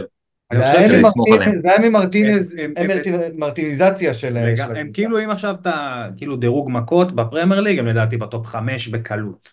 וואי, תקשיב איזה עוצמות יש להם. רק שיחביאו את. ווטקינס מאחורה, נראה לי הוא. כן ווטקינס לא, כן. אבל אחי יש לך את מגין, מגין לוקח שניים ביחד כל יום. מגין רק מתסיס את כולם. אז יש לנו את אסטון וילה, עם עוד ניצחון, ניצחון חוץ, אה, על אה, ברנדפורד אה, השוקעת, אה, והיא דבוקה, דבוקה אה, למוליכה, נקודה מאחורה. אה, זה התחיל אה, פחות טוב עבורה, עם פיגור, אה, משער של אה, לואיס פוטר, אבל מהפך של אלכס מורנו, ומי אם לא, אולי ווטקינס, עם חגיגה מדהימה, אה, לא פחות, אה, את השער שלו, שאת שער הניצחון, עם קצת התגרות אה, שאולי תרמה ואולי לא לתחילת הבלגן. אה, אז באמת אה, אסטון וילה, בוא נדבר רגע עליהם. אה, אולי ווטקינס, נראה לי אפילו קצת אפילו מיותר לדבר, כאילו זה נכס, אם דיברנו על נכסים, על סון, וזה, זה נכס must, must, must. כן. כאילו נשבר לי הנכס איתו. אני הרסתי לו כל תחילת העונה. הבאתי אותו מתחילת העונה, כשבניתי את הקבוצה שלי, שמתי אותו ואת הולנד אחד ליד השני, אמרתי מפה אני לא נוגע, כל השאר נבנה מכאן.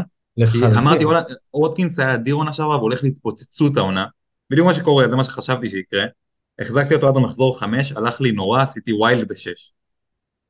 ווטקינס? יצא ומאז הוא משתולל כמו שאתם רואים. מתי ברייטון היה? ראיתי לאן המשחק הולך. אה? מתי ברייטון היה? שש?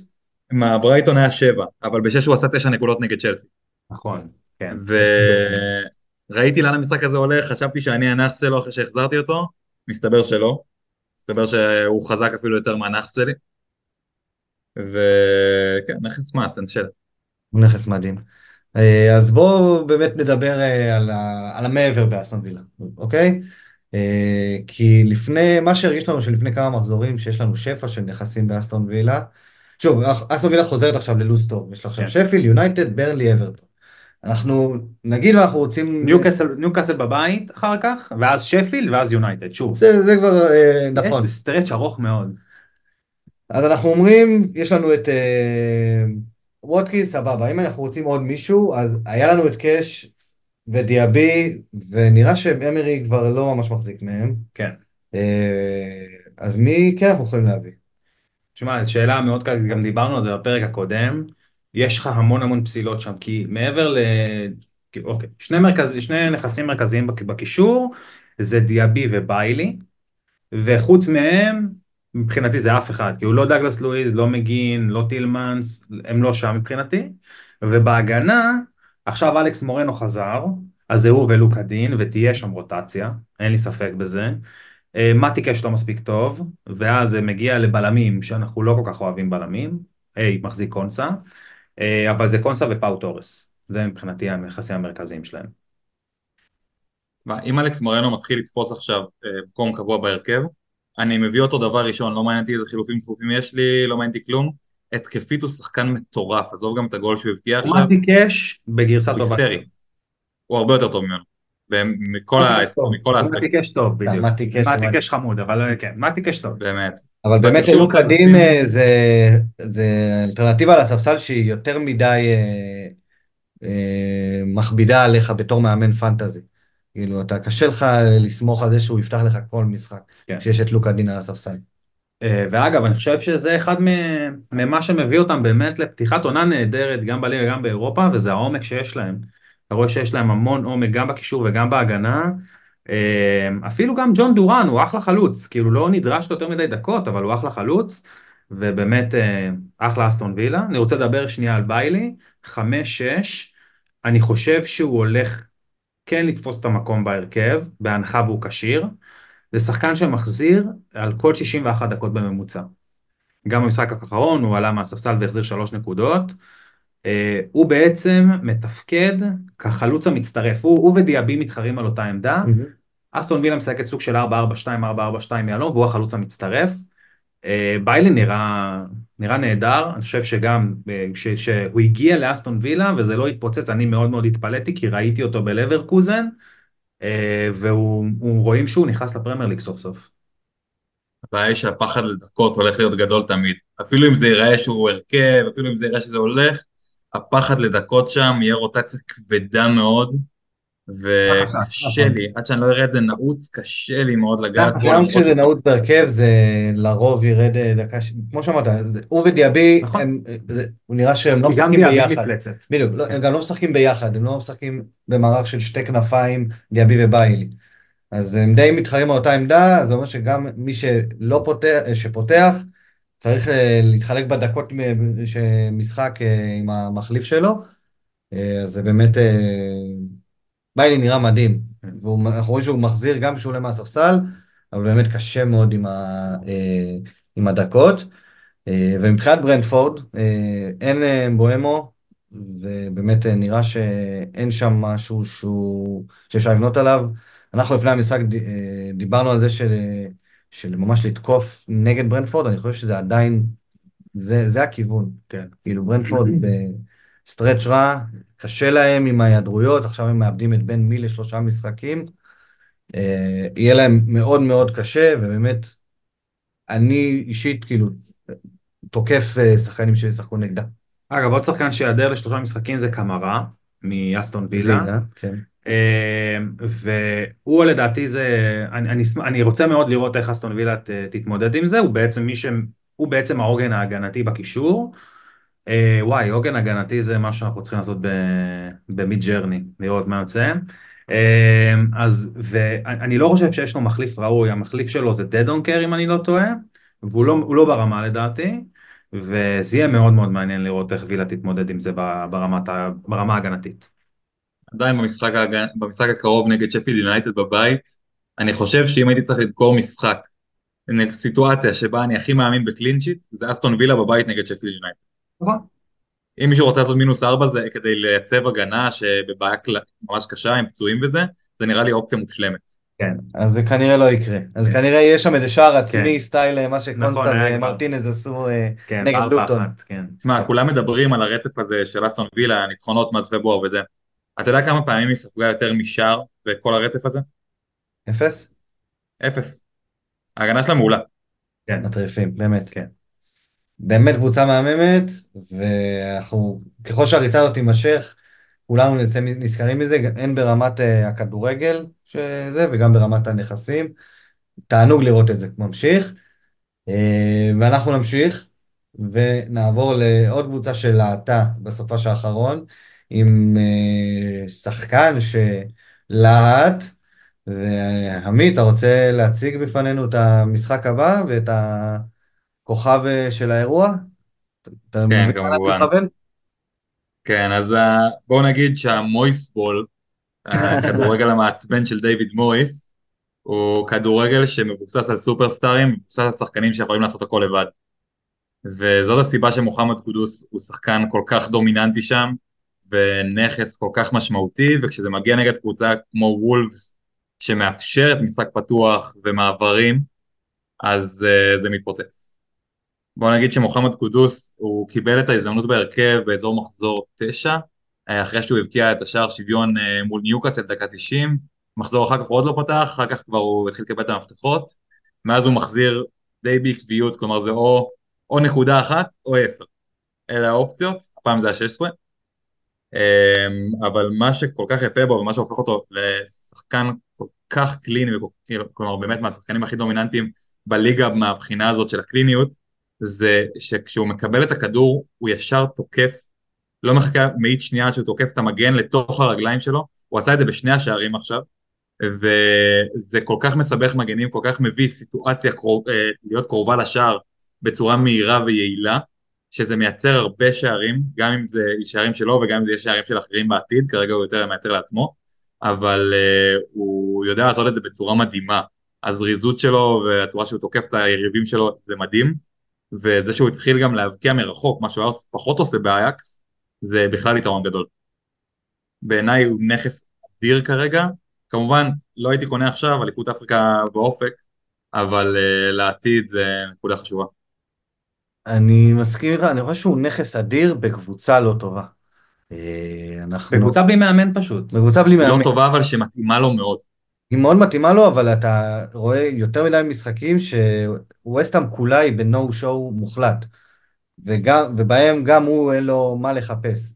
יש מאמנים שיודעים טוב מאוד להתמודד עם המאמנים, ש...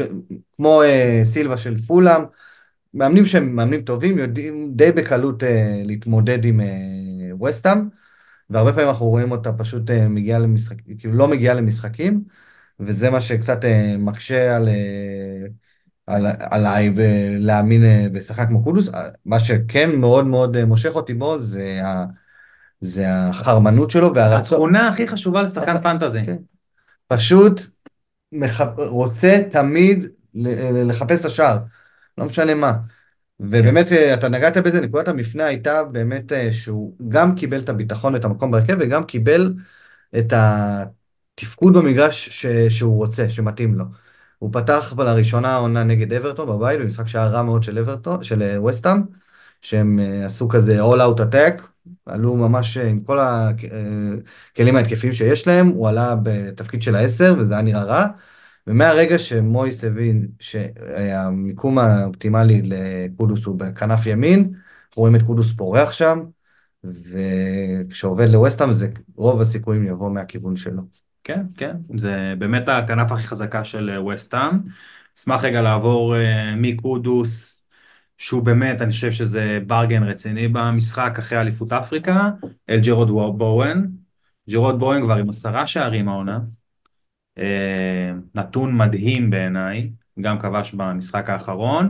אני חושב שאנחנו פשוט שמים לב, מכיוון שזה לא מגיע בהתפוצצויות, אלא שער, שער, שער, שער, לא כמו סון לדוגמה שמביא לך blank blank 17, אה, אבל גם בואן, אני חושב שהוא 7-7, 7-6 אה, או 7-7, הוא יקר, אבל אנחנו מקבלים פה טליסמן של קבוצה מאוד מאוד טובה.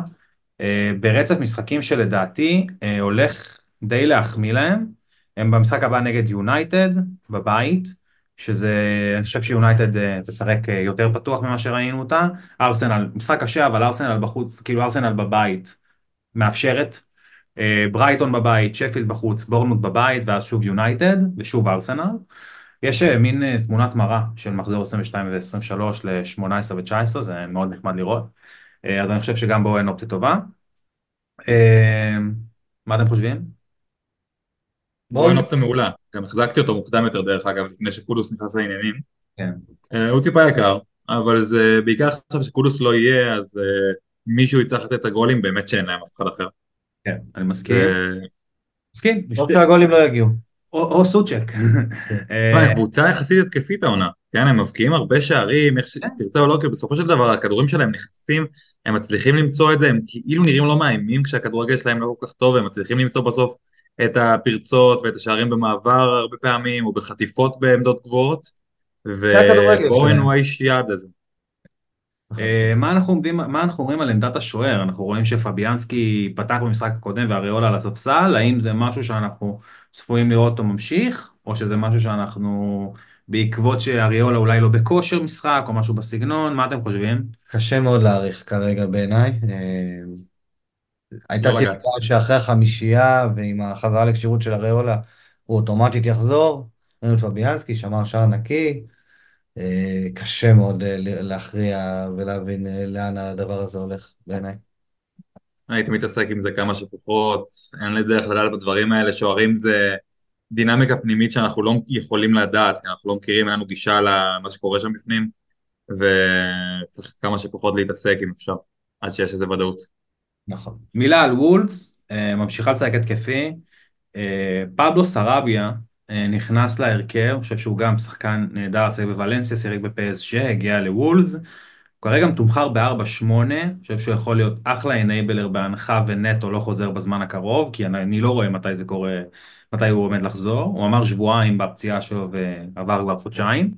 4-8, אה, כבש שער, אה, כבש שער נגד טוטנאם שהיה נהדר, הוא בפורום לא רע בכלל, 4-7 אפילו. אה, זה מחיר הזוי. מחיר הזוי, הזוי. כבש עכשיו גם שער שנפסל על הסערה באף, על הכרס הקטנה. על השפיץ של הנעל זה, זה ממש היה על ההגדרה לשפיץ כן. של נעל, כן. כן. אה, אז אה, אפשר לעשות מים. יפה. הוא חייב לומר, שחקן שהחזיר פעמיים, כן? כן, כי הוא לא קיבל דקות כל כך. אה, הוא כן, נראה הרבה יותר מסוכן, הרבה הרבה יותר מסוכן במשחקים האחרונים. הוא טוב, הוא טוב, אם הוא יקבל הרכב בנקר, הוא יכול להיות אופציה מעולה לשחקן השמיני בזה קישור התקפה. כן. באמת אופציה מצוינת, אני פשוט לא כזה בטוח עד כמה הוא יקבל שם את הקרדיט באופן קבוע. וואטשליסט, לגמרי וואטשליסט, לא לעשות כלום כרגע. בעצם וואנג לא יהיה עכשיו. אה, וואנג לא יהיה. וואנג לא יהיה. וואנג לא יהיה, סרביה יהיה חייב לשחק, זה יכול להיות אופציה מצוינת. נכון. אוקיי, אה, אנחנו נמשיך ונעבור לניוקאסל נגד פולאם, משחק שהבטיח לא מעט, במיוחד מהצד של פולאם.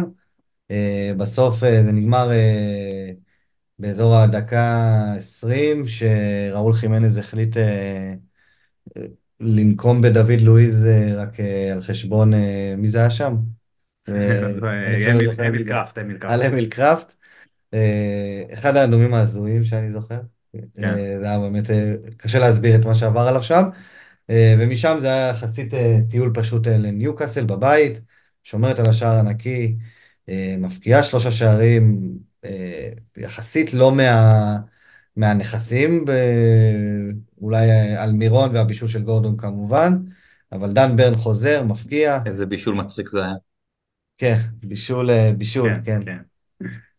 העיקר שקיבלתם את זה. אה, אז אה, ניוקאסל ממשיכה לעשות את ניוקאסל, עושה את העבודה בבית, עושה את העבודה, לא עושה את העבודה. לא עושה את העבודה בחוץ. אה, האם משהו מה- מהדברים האלה אמור להישבר בקרוב? האם אנחנו צופים לראות את ניוקאסל מתחילה לשחק כדורגל יותר טוב בחוץ, או מפסיק- מפסיקה להסתדר בבית? אני רוצה להאמין שהם ישתפרו בחוץ בתקופה הקרובה. עכשיו שיורד העומק? עכשיו גם אה, עם החזרה של בוטמן וברן, מרגיש לי שהרביעייה היותר קבועה, שמרגישה יותר בנוח אחד עם השני, תעשה עבודה קצת יותר טובה. שאלה גדולה גם מה יקרה בעמדת השוער בינואר, האם הם יביאו שוער חדש במקום אה, דוברבקה שיכול לפתוח. זה גם הפציעה של שר, אם היא רצינית או לא. זהו, זה גם מאוד משמעותי. באופן כללי אבל נכס, נכסים הגנתיים הם יהיו להמשך העונה הזאת, אני באמת מאמין בזה, בבית ברור, בחוץ אני גם חושב שזה כן יגיע בסופו של דבר. גם, בנושא הפציעות, חשוב להזכיר, היו המון פציעות בקבוצה, עכשיו לונגסטאף אה, חוזר והם יכולים לא לפתוח עם ילד בן 17 כל משחק, כאילו מיילי לואי באמת. אחלה שחקן. אה, מיילי אחלה שחקן, אבל זה שאתה פותח איתו גם בליגה וגם בליגת האלופות, זה אומר הכל על כשירות הסגל שלך. זה בעיה.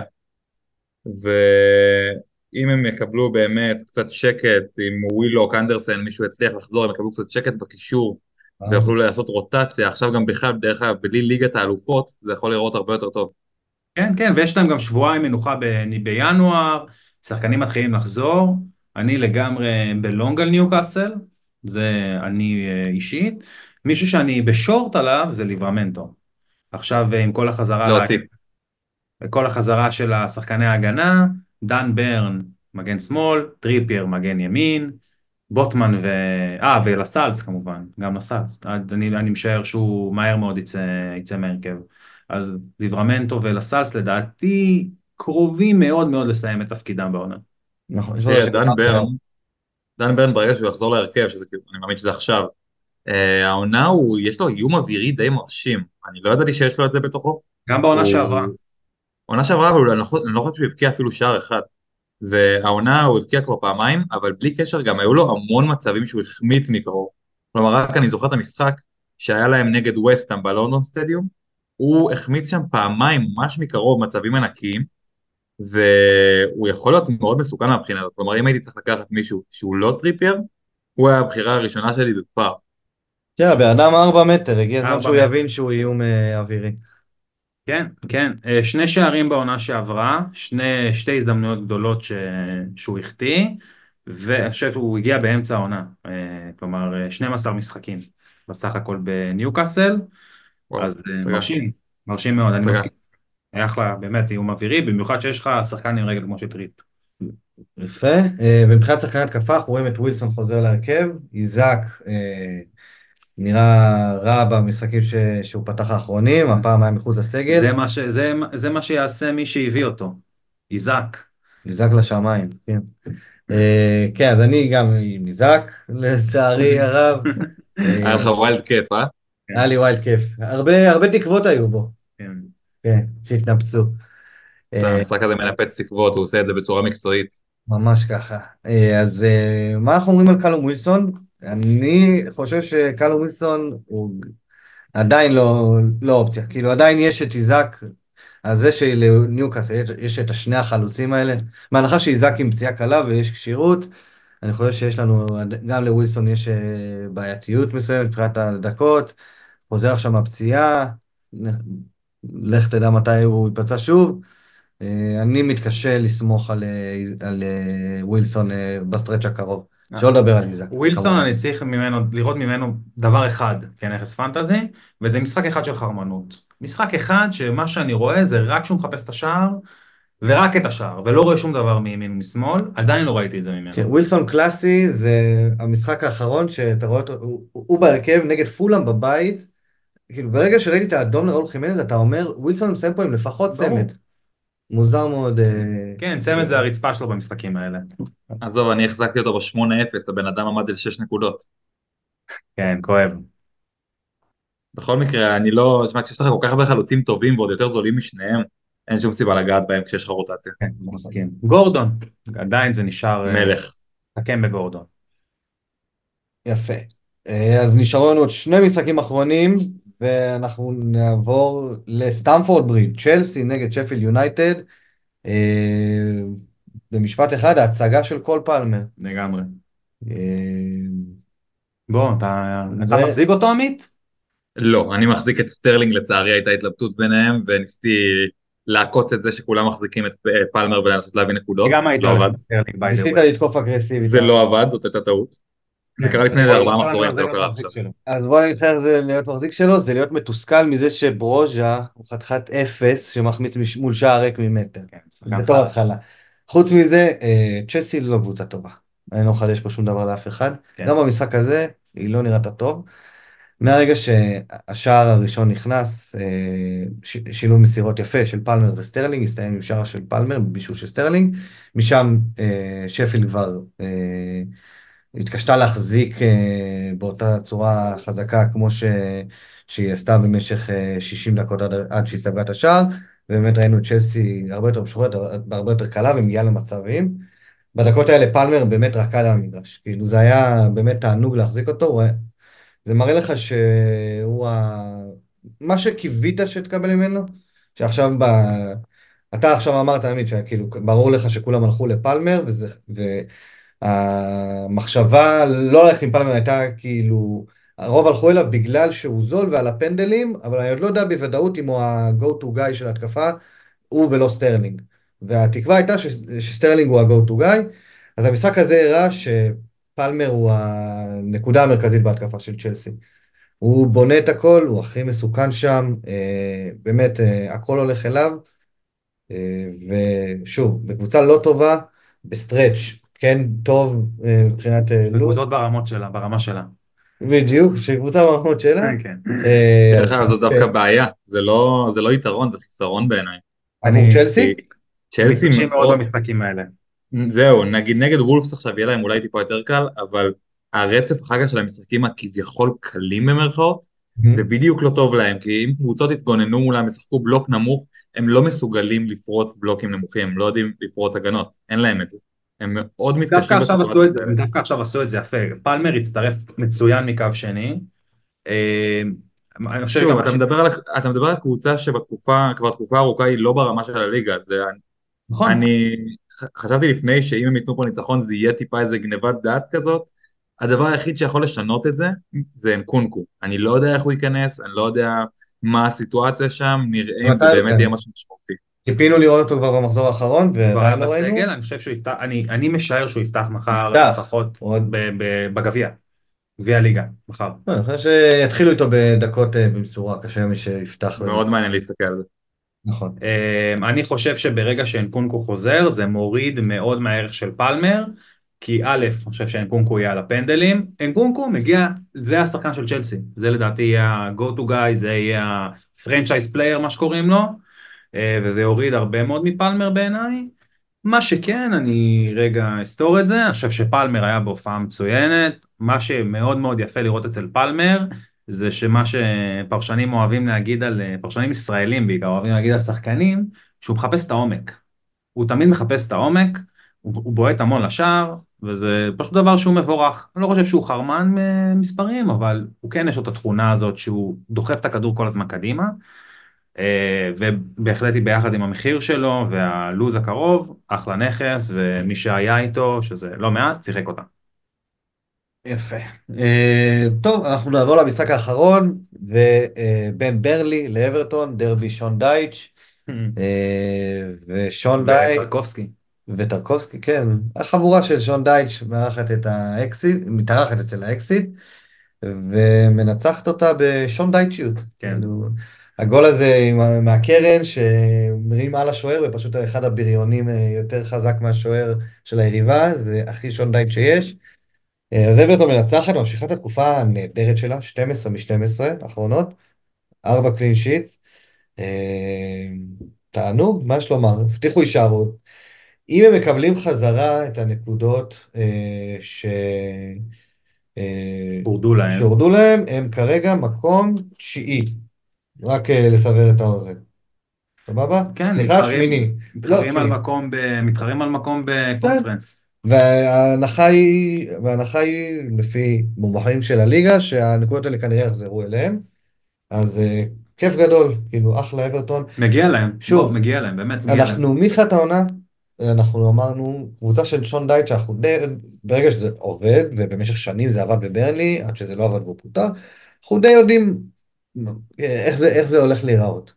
והם יצרו את הריצה שלהם, שבמסגר... שבה הם ינצחו, ישיגו את הנקודות, לא יספגו, שחקני ה... יפקיעו את הגולים מהקרנות, יתסכלו את היריבות עד מוות, וזה מה שהם עושים. אני חושב שאגב אנחנו רואים פה, א', לגבי שון דיין, זה מה שאתה אמרת, אני רק קראתי עליו, אז כל הכבוד. מבחינת אה, מה שאנחנו רואים מאברטון, לדעתי זה קצת שונה מקבוצת שון דייץ' טיפוסית, כי הם משחקים הרבה יותר התקפי. כלומר, באמת יש לקבוצה הזאת כוח התקפי, מבחינת שערים צפויים, הם, אני לא זוכר את המספר, אבל הם לגמרי בחציון העליון של הטבלה, ועכשיו כבר מצטרף לזה שבחודש האחרון, חודש וחצי האחרונים, הם בטופ שלוש בשערים, אה, כאילו בספיגות צפויות. נגדם, כלומר, הם הופכת להיות פתאום ההגנה השלישית, רביעית בטיבה בליגה, כמובן שיש פה עניין של אה, רצף משחקים, כאילו fixtures וכאלה, אבל זה, אתה רואה פה קבוצה שהיא מאוד מאוד יציבה, אה, עם הרכב שהוא יציב, פיקפורד נראה טוב, דוקורי נראה מצוין, כאילו יש לך פתאום, אה, נפתח, נפתחו לך נכסים שהם בהחלט שווה להסתכל עליהם. דוקל בחמש שמונה. דוקל דווקא עוד לא הייתי מסתכל עליו לגמרי, הוא טיפה צריך להוכיח את עצמו יותר. אבל אה, אברטון... אבל אה, כאילו הוא לא מפקיע וצריך לתת לנו... יש נכסים יותר טובים. יש נכסים יותר טובים בעמדה שלו שהיא די מצומצמת. אה, אברטון, הייתי מאוד שמח להסתכל עליה עכשיו, הלו"ז שלה מאוד מאוד קשה, אז לא הייתי עושה את זה כרגע, בעיקר עם החזרתיות של המחזורים בין 18-19 ל-23 שם. זה בעיה בשבילה, כי יש לה שם שני משחקים מאוד קשים. ומאבדים הרבה שכן לטורנירים. לעתיד עבדולאי דוקור נראה מעולה, אה, דייטש מוציא ממנו מה שחיכיתי כמה שנים שמישהו יוציא ממנו, כי הוא שחקן אדיר ועכשיו זה מעל ומעבר, גם כנכס פנטזי הוא מעולה, אה, וכיף, כיף שדייטש גורם להפור להיות סקסי, זה נהדר. אה, אגב, אני, אני לא רוצה לצאת גזען, אבל דוקורי באליפות אפריקה? דעתי כן. ואוננה? דוקורץ? לא, דוקורץ צרפתי. צרפתי? הוא לא אבל, לא משחק ב... גם הם בוהם גם בוהם הוא צרפתי. מה זה בוהם צרפתי? הוא צרפתי. לא, הוא קמרוני. הוא קמרוני, אבל הוא צרפתי לדעתי. הוא מנפרד קמרון. נכון, אבל הוא צרפתי. הוא, הוא נולד בצרפת, עבדולאי דוקו. אה, שאלה, מעניין אם הוא הולך לאליפות אפריקה, שווה בדיקה למי שמחזיק או מי שרוצה להבין. בכל מקרה, בכל מקרה לא הייתי מביא עכשיו, זה... זה נכון, לא הזמן. בתקופה הקרובה זה באמת, אה, יש להם את הלו"ז שהוא טיפה יותר קשה וגם... כן, יש לו שתי הופעות בנבחרת מאלי מ-2022. אז כנראה שהוא... כנראה שהוא גם שם. כן. אה, יפה, אז אלה היו משחקים, אה, משחקי המחזור, ה-17.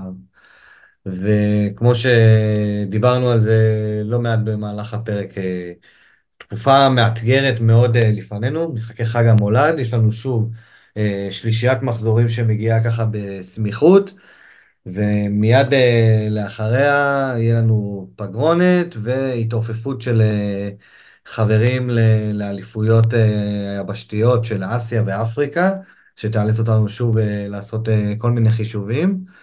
אז בואו נדבר באמת על השלישיית משחקים הקרובים, וגם על ההסתכלות שהטיפה מעבר, איך אנחנו נערכים אה, לקדימה, אבל בואו נתחיל אה, יותר ממשחקי הקריסמס. אה, ואני רוצה שנדבר, נתקוף את זה, נתחיל מהקבוצות הגדולות, מה אנחנו מצפים מהם, ואז גם נעבור לפי עמדות, נעשה את זה יחסית מהיר, באמת נראה, דיברנו הרבה על נכסים אובייסים, ועכשיו נראה אם אנחנו מצליחים להפוך פה אבנים ולמצוא נכסים שהם טיפה יותר מעניינים. אה, מבחינת אה, קבוצות, אז יש לנו את סיטי עם אה, משחק חסר במחזור הקרוב, בגיימינג 18.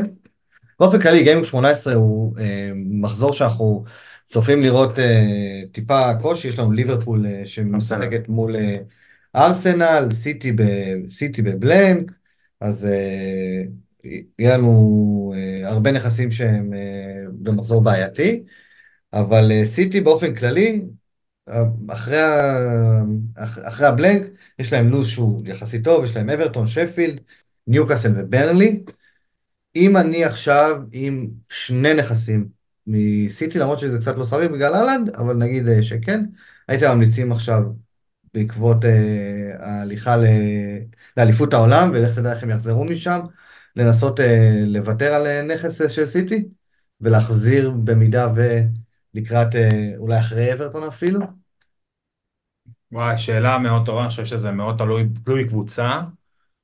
בהנחה ויש לך לפחות עשרה שחקנים שאתה מרגיש איתם בנוח לעלות איתם, אפילו תשעה שחקנים שאתה מרגיש איתם בנוח לעלות למחזור הקרוב, אני חושב שלא הייתי מוותר על נכס טוב מסיטי בעקבות הלו"ז הזה, אה, אבל זה לגמרי תלוי קבוצה.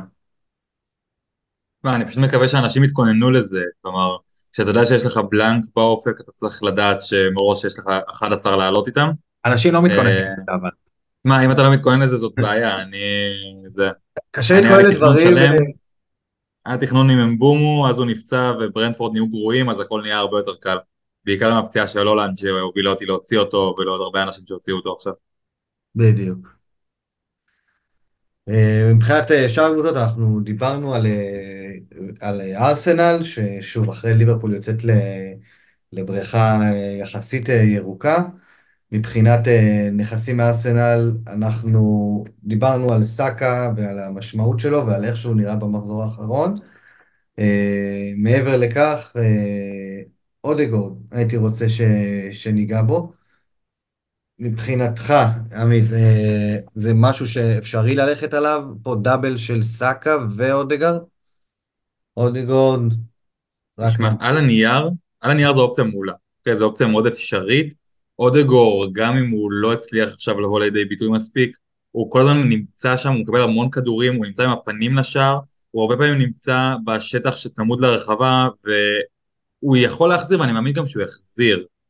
במחיר שלו, אני לא חושב שזה ריאלי, כי יש נכסים בחמש משהו, שש משהו, שאמורים להחזיר די, בצורה די דומה אליו. ואני לא חושב שהייתי לוקח אותו.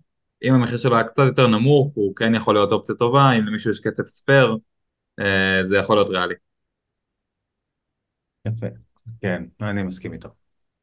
יפה, והקבוצה האחרונה שרצה שנדבר עליה עכשיו, מבין הגדולות, זה ליברפול. יש לה בשלושה הקרובים, יש לה ארסנל, אה, ברנלי בחוץ וניוקאסל בבית, ארסנל וניוקאסל זה בבית. ראינו אותם עכשיו נגד יונייטד בבית, אנחנו יודעים שליברפול קבוצת, אה, קבוצת בית טובה, למרות מה שהיה עכשיו עם אה, יונייטד. בהנחה ודרווין זה לא זה, ההמלצה המיידית, דיברנו עליה, היא טרנט. איפה אתם חושבים שעוד אפשר לתקוף את ליברפול? ו... אי אפשר. אי אפשר, אתה אומר זה סאלח וטרנט ולא להגזים וללכת שלישייה. אני לא רוצה לגעת בהם, הם, אה, יש כמה חילופים בהתקפה, גקפו כן נכנס שם למיקס, והקשרים שלהם לא מספיק מעורבים, אה, צימיקאס הוא לא בנקר הרכב, ונדייק יקר מדי לטעמי, וגם אין פה איזה אופק קלינים יותר מדי, אין, אין סיבה לגעת בעיניי. לא נותר לי אלא להסכים, כן. לגמרי. הייתי רוצה להגיד, שוב, איתי שלפני כמה שבועות טובים היה רוצה אולי לרצ... את לואיס דיאז באיזשהו מצב, אבל באמת, השבועות האחרונים מראים כאילו כמה שזה עדיין לא שם במקרה שלו. נגד יונייטד הוא היה הכי חלש על המגרש. תקופה, אה, תקופה כן. שנראה באמת אה, הרבה פחות טוב. אה, סבבה, אז בואו נעשה עכשיו באמת ברמת הנכסים ולפי עמדות. בואו נדבר רגע על השחקנים שמעניינים אותנו להסתכל עליהם בין אם אה, to monitor לתקופה טובה, לתקופה קדימה, או בין אם ממש אה, המלצה להביא אותם ל- לריצה הקרובה, אה, ונעשה את זה לפי עמדות. סבבה?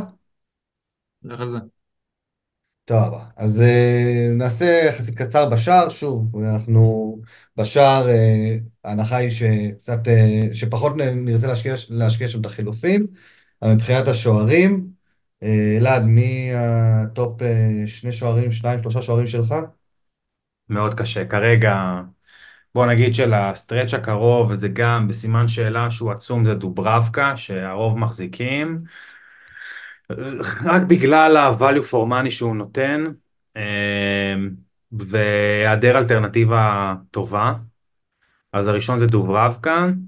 אה, השני, אני חושב שזה לנו. שהוא השוער אה, הכי מוחזק בליגה, בשניים הקרובים עם ברנלי ובורנמוס. אה, אלו השניים שלי. קשה, עמדה, העונה זה עמדה מאוד קשה לדעתי, עמדת שוער, אין לך מישהו שהוא בנקר, רצים בדרך כלל לשוערים עם מחיר נמוך, מזהים את האפשרויות כאילו, יש פה איזה מימד של, של אופורטוניזם, וזו עמדה מאוד מאוד קשה בעיניי. דווקא כמחזיק, דווקא כמחזיק של שוער יקר, אני אומר שהדבר האופטימלי בעונה הזאת זה להחזיק שני שוערים זולים לא משנה איזה. הבעיה היא שעכשיו כל השוערים שהיו זולים כבר לא בנקר הרכב אף אחד מהם. כן. זאת בעיה. נכון. אה, דוברבקה אה, זה, זה לשמור ולא להחליף, אבל לא הייתי מביא עכשיו כי אין לנו מושג מה יקרה בינואר. נכון. אה, ולכן אם הייתי צריך לקחת עכשיו שוער זה או באמת לנו, שמבחינתי אם אני בווילד עכשיו, אני פשוט שם לנו שוער ראשון וזורם עם זה כל העונה, בלי לחשוב פעמיים.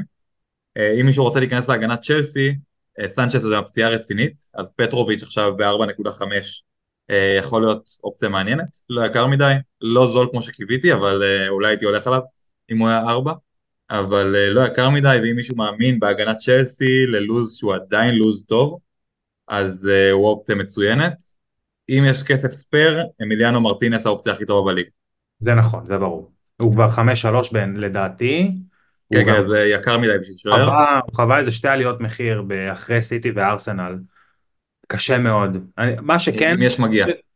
לגמרי. אה, מה שכן אני חושב שנשבר זה ראיתי לא מעט managers מביאים אה, שחקני הגנה של בורנמות', ראיתי את קרקז, ראיתי את סנסי וראיתי את נטו. אני חושב שבורנמות' הוכיחה מצוין נגד, אה, נגד לוטון, שקשה מאוד ללכת שם בהגנה. דרך אגב, אם כבר לקחת אז לא סנסי, יש לו ארבעה צהובים. כן. המלצה יפה. אה, יפה. אה, יפה לשים לב גם לפיקפורד עם הריצה שאיתה קדימה שלו עולה למקום רביעי מבחינת ניקוד של שוערים. אה, עובר שוערים אה, מרשימים בדרך. מאוד זול אגב, לדעתי ב-4-4.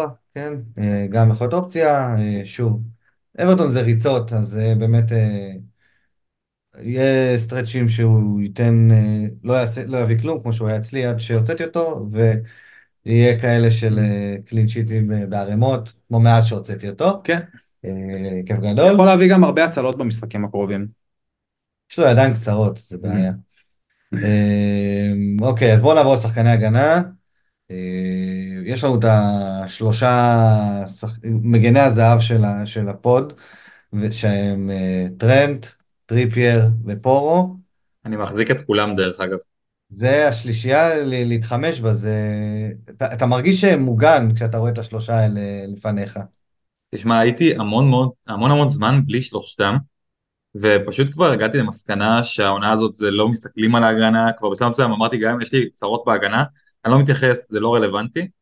ברגע שהבנתי שאפשר, שבאמת בלי הולנד אני יכול להחזיק את כל האירוע הזה, זה מה שגרם לי להרגיש שאולי זה נכון ללכת בלי הולנד אפילו להמשך העונה, כי יש חלוצים שמחזירים יפה מאוד במקומו, והיכולת להחזיק את השלישייה הזאת, לנעול אותה מאחורה ולשכוח, זה יכולת אה, מאוד משמעותית בעונה כזאת.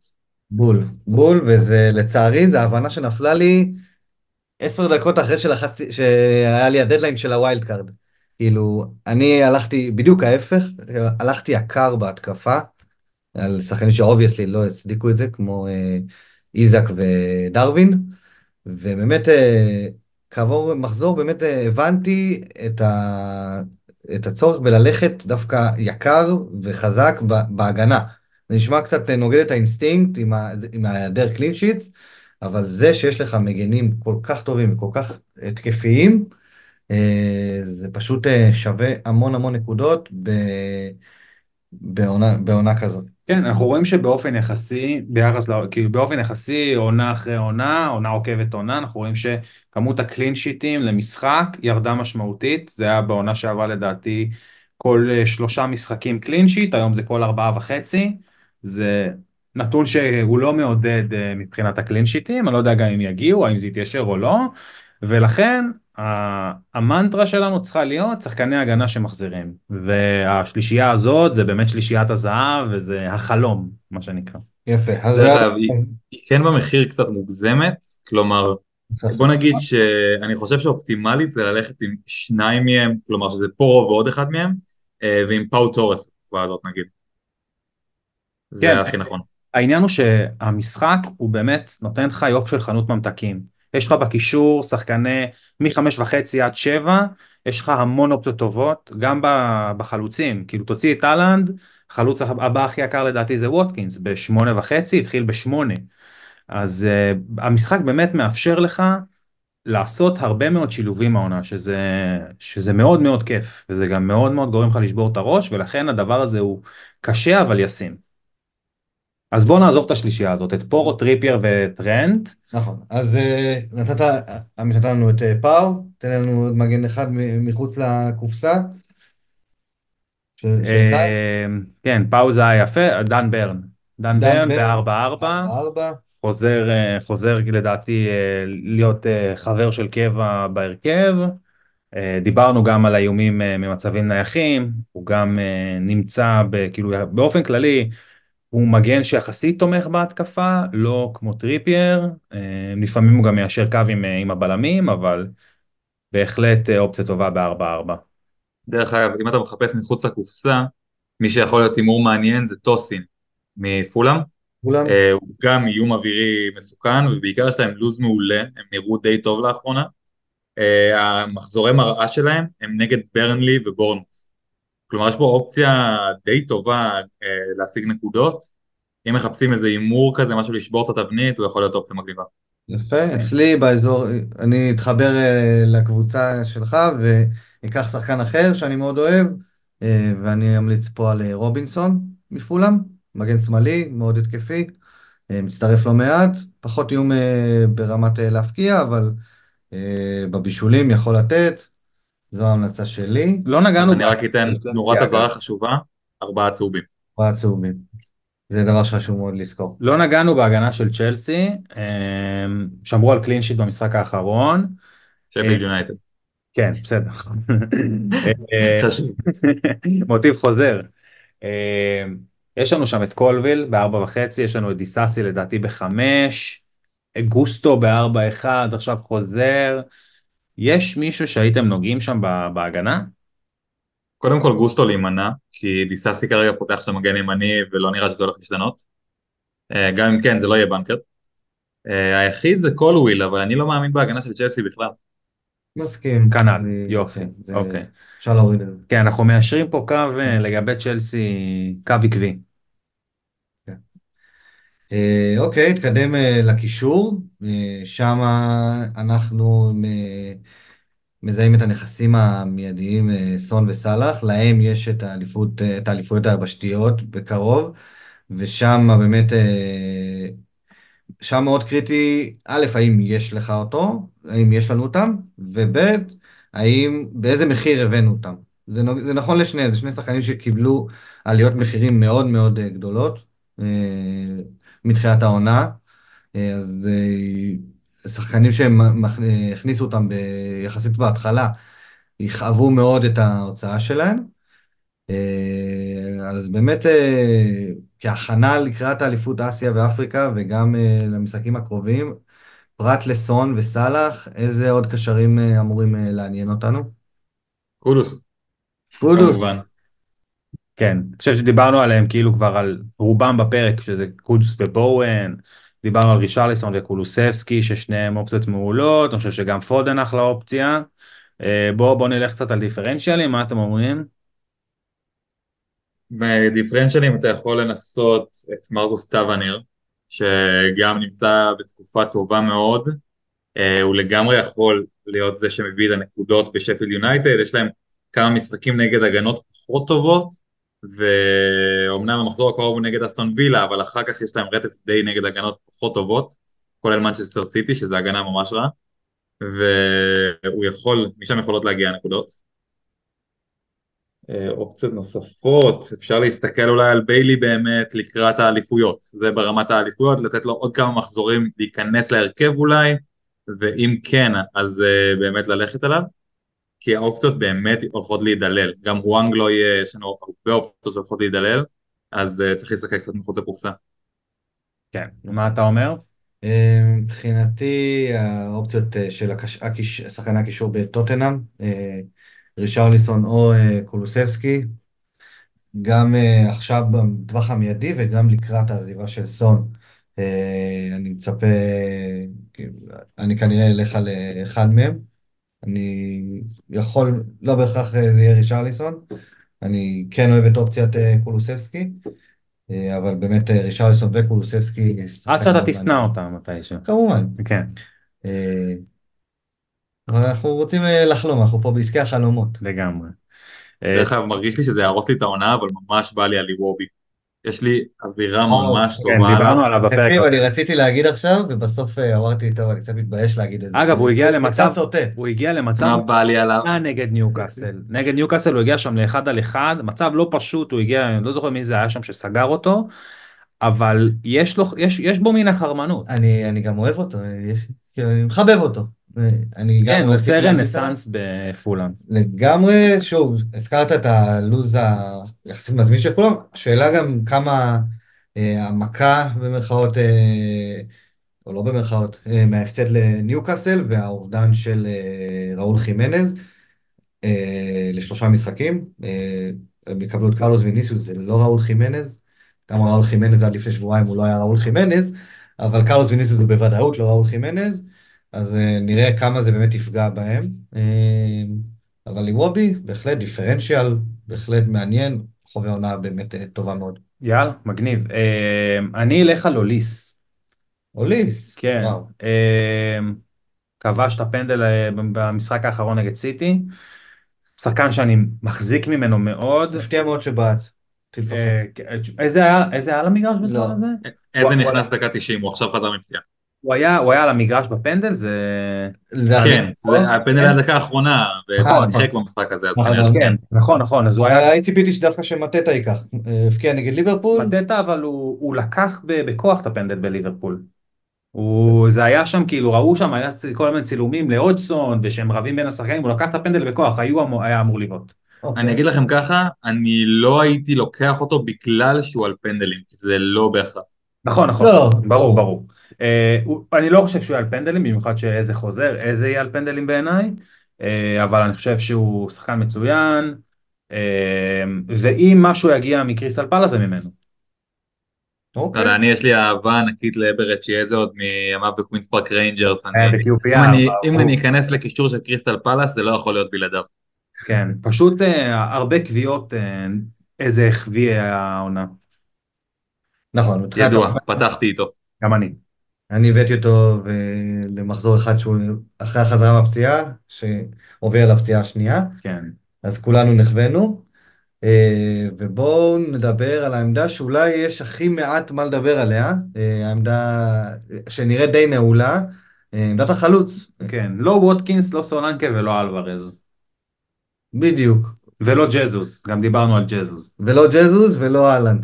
אז מה יש לנו? על מי אנחנו יכולים לדבר? אבן פרגוסון זה כרגע עוד לא זה. מה זה? אני ממש רוצה לראות את דני וולבק חוזר לעניינים. וואו. כי אני חושב שהוא יכול להיות, אם הוא ייכנס לכושר, הוא יכול להיות נכס טוב. אה, גם נכס בהחזקה נמוכה, דיפרנציאל יפה. מעבר לזה, אני לא יכול להגיד לך שהייתי נוגע במשהו, אפשר להגיע לחלוצים הטובים די בקלות, סולנקה לא יקר ומאפשר את זה. אה, זה מקום לשים בו את הכסף, לא רואה סיבה ללכת על דברים אחרים. אולי קוניה מוולפס, אופציה הכי ריאלית. בדיוק, אני חושב שבהנחה ואין לנו אהלנד, אז uh, שתי האופציות המועדפות עליי הם או ווטקינס, סולנקה ואלוורז, או ווטקינס, סולנקה וחלוץ בדג'ט לחלוטין. כאילו, או יכול להיות קוניה ולהשתמש בעת הצורך, או ממש אה, לבוא ולהגיד אני שם גופה ו... ו... גופה זה סמניו, גופה זה בנקר סמניו, הוא הגופה הכי טובה במשחק בפער, הוא גם יכול להחזיר. כן, נכון. אה, למרות שבגדול שאני, שאני לוקח גופה, אני... אתה רוצה שהוא לא ישחק? אני, לא, לא, אני, אני לא בונה עליו שישחק. כאילו, כן. אני, אני לא רוצה את הכאב ראש, כאילו, אני אומר, גוף, גופה זה גופה. כן. טוב לא- שיהיה למקרה שהולנד נפצע. אני, יש לי פשוט איזושהי תחושה מאוד מאוד אה, חמה על אנקונקו. אני לא יודע גם להסביר מאיפה זה נובע, אבל אני חם עליו בצורה שאני לא יכול להסביר. קשה לי מאוד עם שחקנים שחוזרים מפציעה. תשמע, אתה חם עליו כי הוא פשוט שחקן משוגע. הוא היה מדהים עונה שעברה בבונדסליגה. אבל קשה, קשה עם שחקנים שחוזרים מפציעה, אתה לא יודע מה יש לי תקבל. תחושה שאני אתן פה עוד מה שאני צריך לעשות מג'רני, שהוא יצא לעונה הזאת מלוע של תותח. וואלה, הלוואי, אני מאוד אוהב אותו. לא אכפת לי מצ'לסי, אבל אותו אני מאוד אוהב. טוב, נראה לי שסגרנו. אה, לגבי המחזור הקרוב, יש משחק מאוד מעניין, ארסנל מול ליברפול. מה אתם חושבים שיקרה במשחק הזה? שמע, אין לי מושג. זה משחק של 2-2 באווירה שלו. 2-2, אני מסכים. נראה לי תשאל כל בן אדם וזה התוצאה שהוא ייתן לך. זה ממש כאילו משחק שצועק לך בפנים 2-2. אני מתלבט אה, בין 2 ל-0-0, אני חייב להודות. יכול להיות. יכול להיות, שמע, באמת, זה משחק פתוח לגמרי, משחק עונה. אה, הייתי משאיר נכסים התקפיים ומצמצם הגנתיים כמה שאפשר. כמובן שטרנט, אם אתה מחזיק, תפתח, כי זה נתון כן, זה. נכס התקפי. אין פה מה להפסיד. אין, אין לך, כאילו, אתה לא רוצה להיכנס למשחק הזה, אתה לא תוציא את הנכסים האלה, כי זה נכסים שהולכים מדי לטווח הארוך. הוא לא כזה מעניין פנטזית, כי פשוט משחקים את מי שיש לך וזהו. חוץ מראיה כמובן שאני מעיף לספסל אם אני יכול. בדיוק. מעולה. קפטן למחזור הבא, ועם זה נסגור נראה לי. אה, במקום הראשון אצלי זה אולי ווטקינס נגד שפילד. אה, מקום שני כרגע, באמת בקצת, סאלח עדיין. אה, שוב, אם אנחנו מתחברים למה שדיברנו קודם, בהנחה וזה משחק שיכול להגיע להיות 2-2 כזה, אפילו 3-3, אז אה, סאלח אה, ייתן שם. אה, זה משחקים שסאלח יודע לתת ונותן. אז אה, יכולה להיות קביעה בלא לקפטן סאלח, אבל אה, לדעתי ווטקינס עדיין אה, הקפטן שלי למחזור. מה, ווטקינס זו אופציה אופטימלית, רק מזהיר אתכם, אני לא פוגע עם קפטנים אף פעם ואני מקפטן אותו המחזור. מבטיח? לא, לא מבטיח כלום. מה שכן, סולנקה אופציה מעולה לקפטון, גם טריפייר אני לא עף, אבל זה יכול להיות פה דיפרנציאל כזה, כאילו מי שמקפטן. אה, אני לא עף על זה, כי לוטון כן יש לה את היכולת הזאת לתת את הגול של הדה-ביו מנגיחה, אבל אה, זה יכולה להיות אופציה טובה. בעיקר כשלניוקאסל יש משחק ראש די טוב, בעיקר עם דן ברנגהם שחוזר. אה, הם אמורים להיות יותר חזקים מהבחינה הזאת של להגן על הגבעות. אה, קודוס גם יכול להיות אופציה טובה דרך אגב למי שממש רוצה להמר, מנצ'סטר יונייטד לא תבוא כדי להתגונן, זה משחק שהיא צריכה לנצח ולקודוס יהיה משחק יותר פתוח מהרגיל והוא ייהנה. אז אני גם, אני חושב שאצלי במקום הראשון זה סאלח כרגע, בפער מאוד מאוד קטן, אחריו ווטקינס, ובמקום השלישי לדעתי זה בואן. אני מסכים לגבי מה שאמרת על יונייטד, וסטאם ניזונה מהמשחקים האלה, אה, ולדעתי אני הייתי הולך על בואן בכיף. אוקיי, יפה. אז אה, אני חושב שכיסינו די, די את הכל. עמית, איך, איך אתה מסכם? וואלה כיף גדול, שמע, אף פעם לא מבאס לדבר על פרמייר ליג בוא נגיד. לגמרי. גם אפשר אה, עוד לדבר שעות, ויש עוד כל כך הרבה דברים שאפשר לגעת בהם שלא נגענו. תמיד. אבל באמת אה, מצפה לנו, מצפים לנו שוב אה, של... אה, מלא מלא משחקים במעט מעט, מעט מאוד ימים. זה, זה כיף גדול, זה אומנם מכניס סטרס ו... ומחסור בשעות שינה, אבל אה, בסדר, זה היה כיף שלנו. ש... די עם הפגרות נבחרות ויותר עם המחזורי אמצע שבוע. שימו לב, זה המזל, אני פשוט עובד על מחזורי פרמייר ליג ואז אה, אין לי מחסור בשעות שינה. זה הכיף הגדול. אה, כן, שימו לב שהדדליין נכנס ביום חמישי.